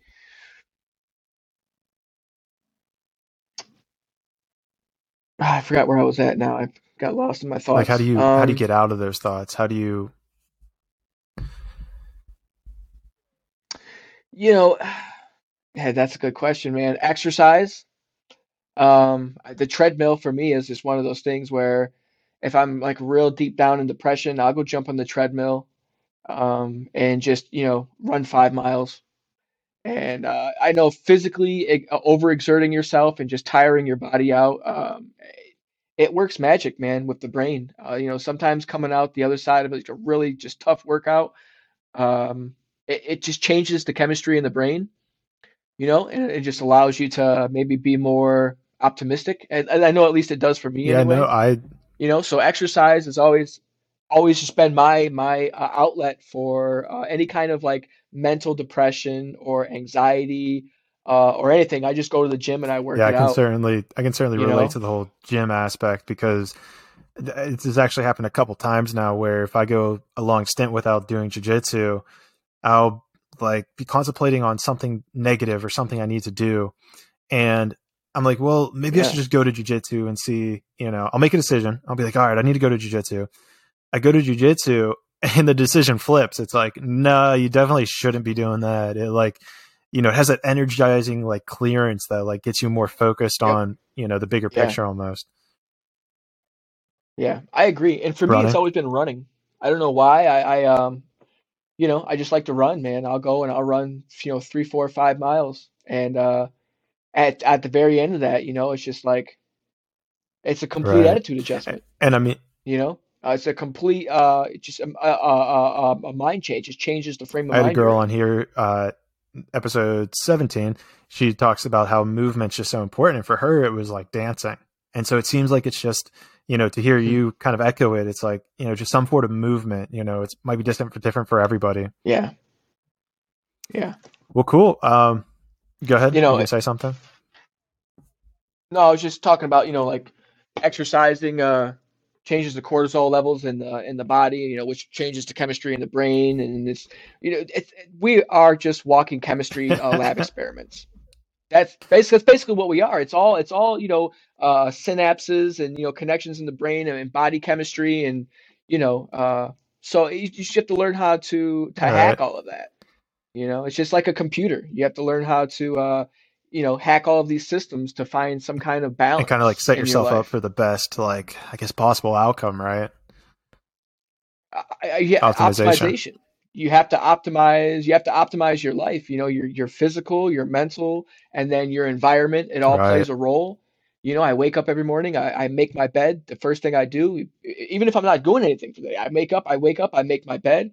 Uh, I take a shower. I brush my teeth. I eat the same breakfast every single morning. I go to the gym. I take my vitamins, and I I don't do anything else with my day until all of that is out there. I, I think that's so powerful. I think You the, know the I whole mean? morning routine is so powerful and hell, maybe even a night routine, but I know morning routine for sure. Yeah. Like just sh- you're you're setting yourself up for right. success for the day. You know, you're you're you're kicking in that motivation. You're you're you're accomplishing tasks. So you you're already starting out the day with this feeling of accomplishment that okay, I'm doing things. I'm I'm moving around. I'm Getting you that know energy flowing. It's, it's happening. Yeah. yeah. It- Yeah, yeah. And I just like I just, you know, you have to find some kind of balance in life. And I think that's just the most important thing to being successful. It's just just to find some kind of fundamental balance in your life and have some kind of routine. and just and just go know? with the flow of it, you know, make it happen. Because I remember it. even when we were having our uh, our our meet and greet, you were like, "Oh yeah, like uh, you know, we'll we'll do it at this time because uh, then I'll have like my run and my vitamins in, and we'll be out of it and ready to go." And I was like, "Yep, that Yeah. that Yeah. sounds like the move." Yeah, that's it, well, man. damn, John, I appreciate you for coming on, spending time. Wow, did not feel like two and a half hours, Yeah. but here we are.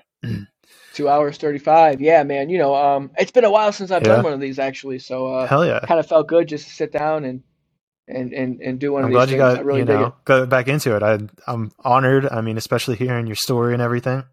Excuse me. Super Mhm. excited to see that documentary come out. Um, Yeah. Oh, oh, oh, yeah. So, um, let me go plug yeah, all my I'm gonna I'm gonna drop links, here. but Uh, you know, by all means, tell people where to find you. Okay. Um, yeah, you can find me on Instagram. Um, my personal page is Slum by Nature. That's S L U M B Y N A T U R E on Instagram. Uh, my tattoo page is boseak.ink. That's B O S E A K dot on Instagram. That's all my tattoo work. If you want to book with me, if you want to see uh, any of my art, I post everything there. Um, I'm also on Facebook, John Boseak. And then, um, of course, my YouTube channel is uh, Boseak Conundrum. Uh, you know, and like I said, I release uh, a weekly podcast there. Uh, I also am doing some vlogging stuff, me and my girlfriend. So we got the whole Patreon. Uh, if you want to head over there at Boseak Conundrum at Patreon. And uh, yeah, I'm just I love I'm it. doing it all, I man. love I'm it. making all the moves. Just keep doing it, right? The daily grind. Well, guys, Yes, thanks sir. again. You heard it from the man. Um, you know, you'll find those links down below. Uh, other than that, I hope you learned something. Um, I appreciate you guys tuning into this podcast. Thanks for sticking in there. If you learned anything interesting, highly suggest you share it. Please leave a review. Other than that, let's grow together. Awesome.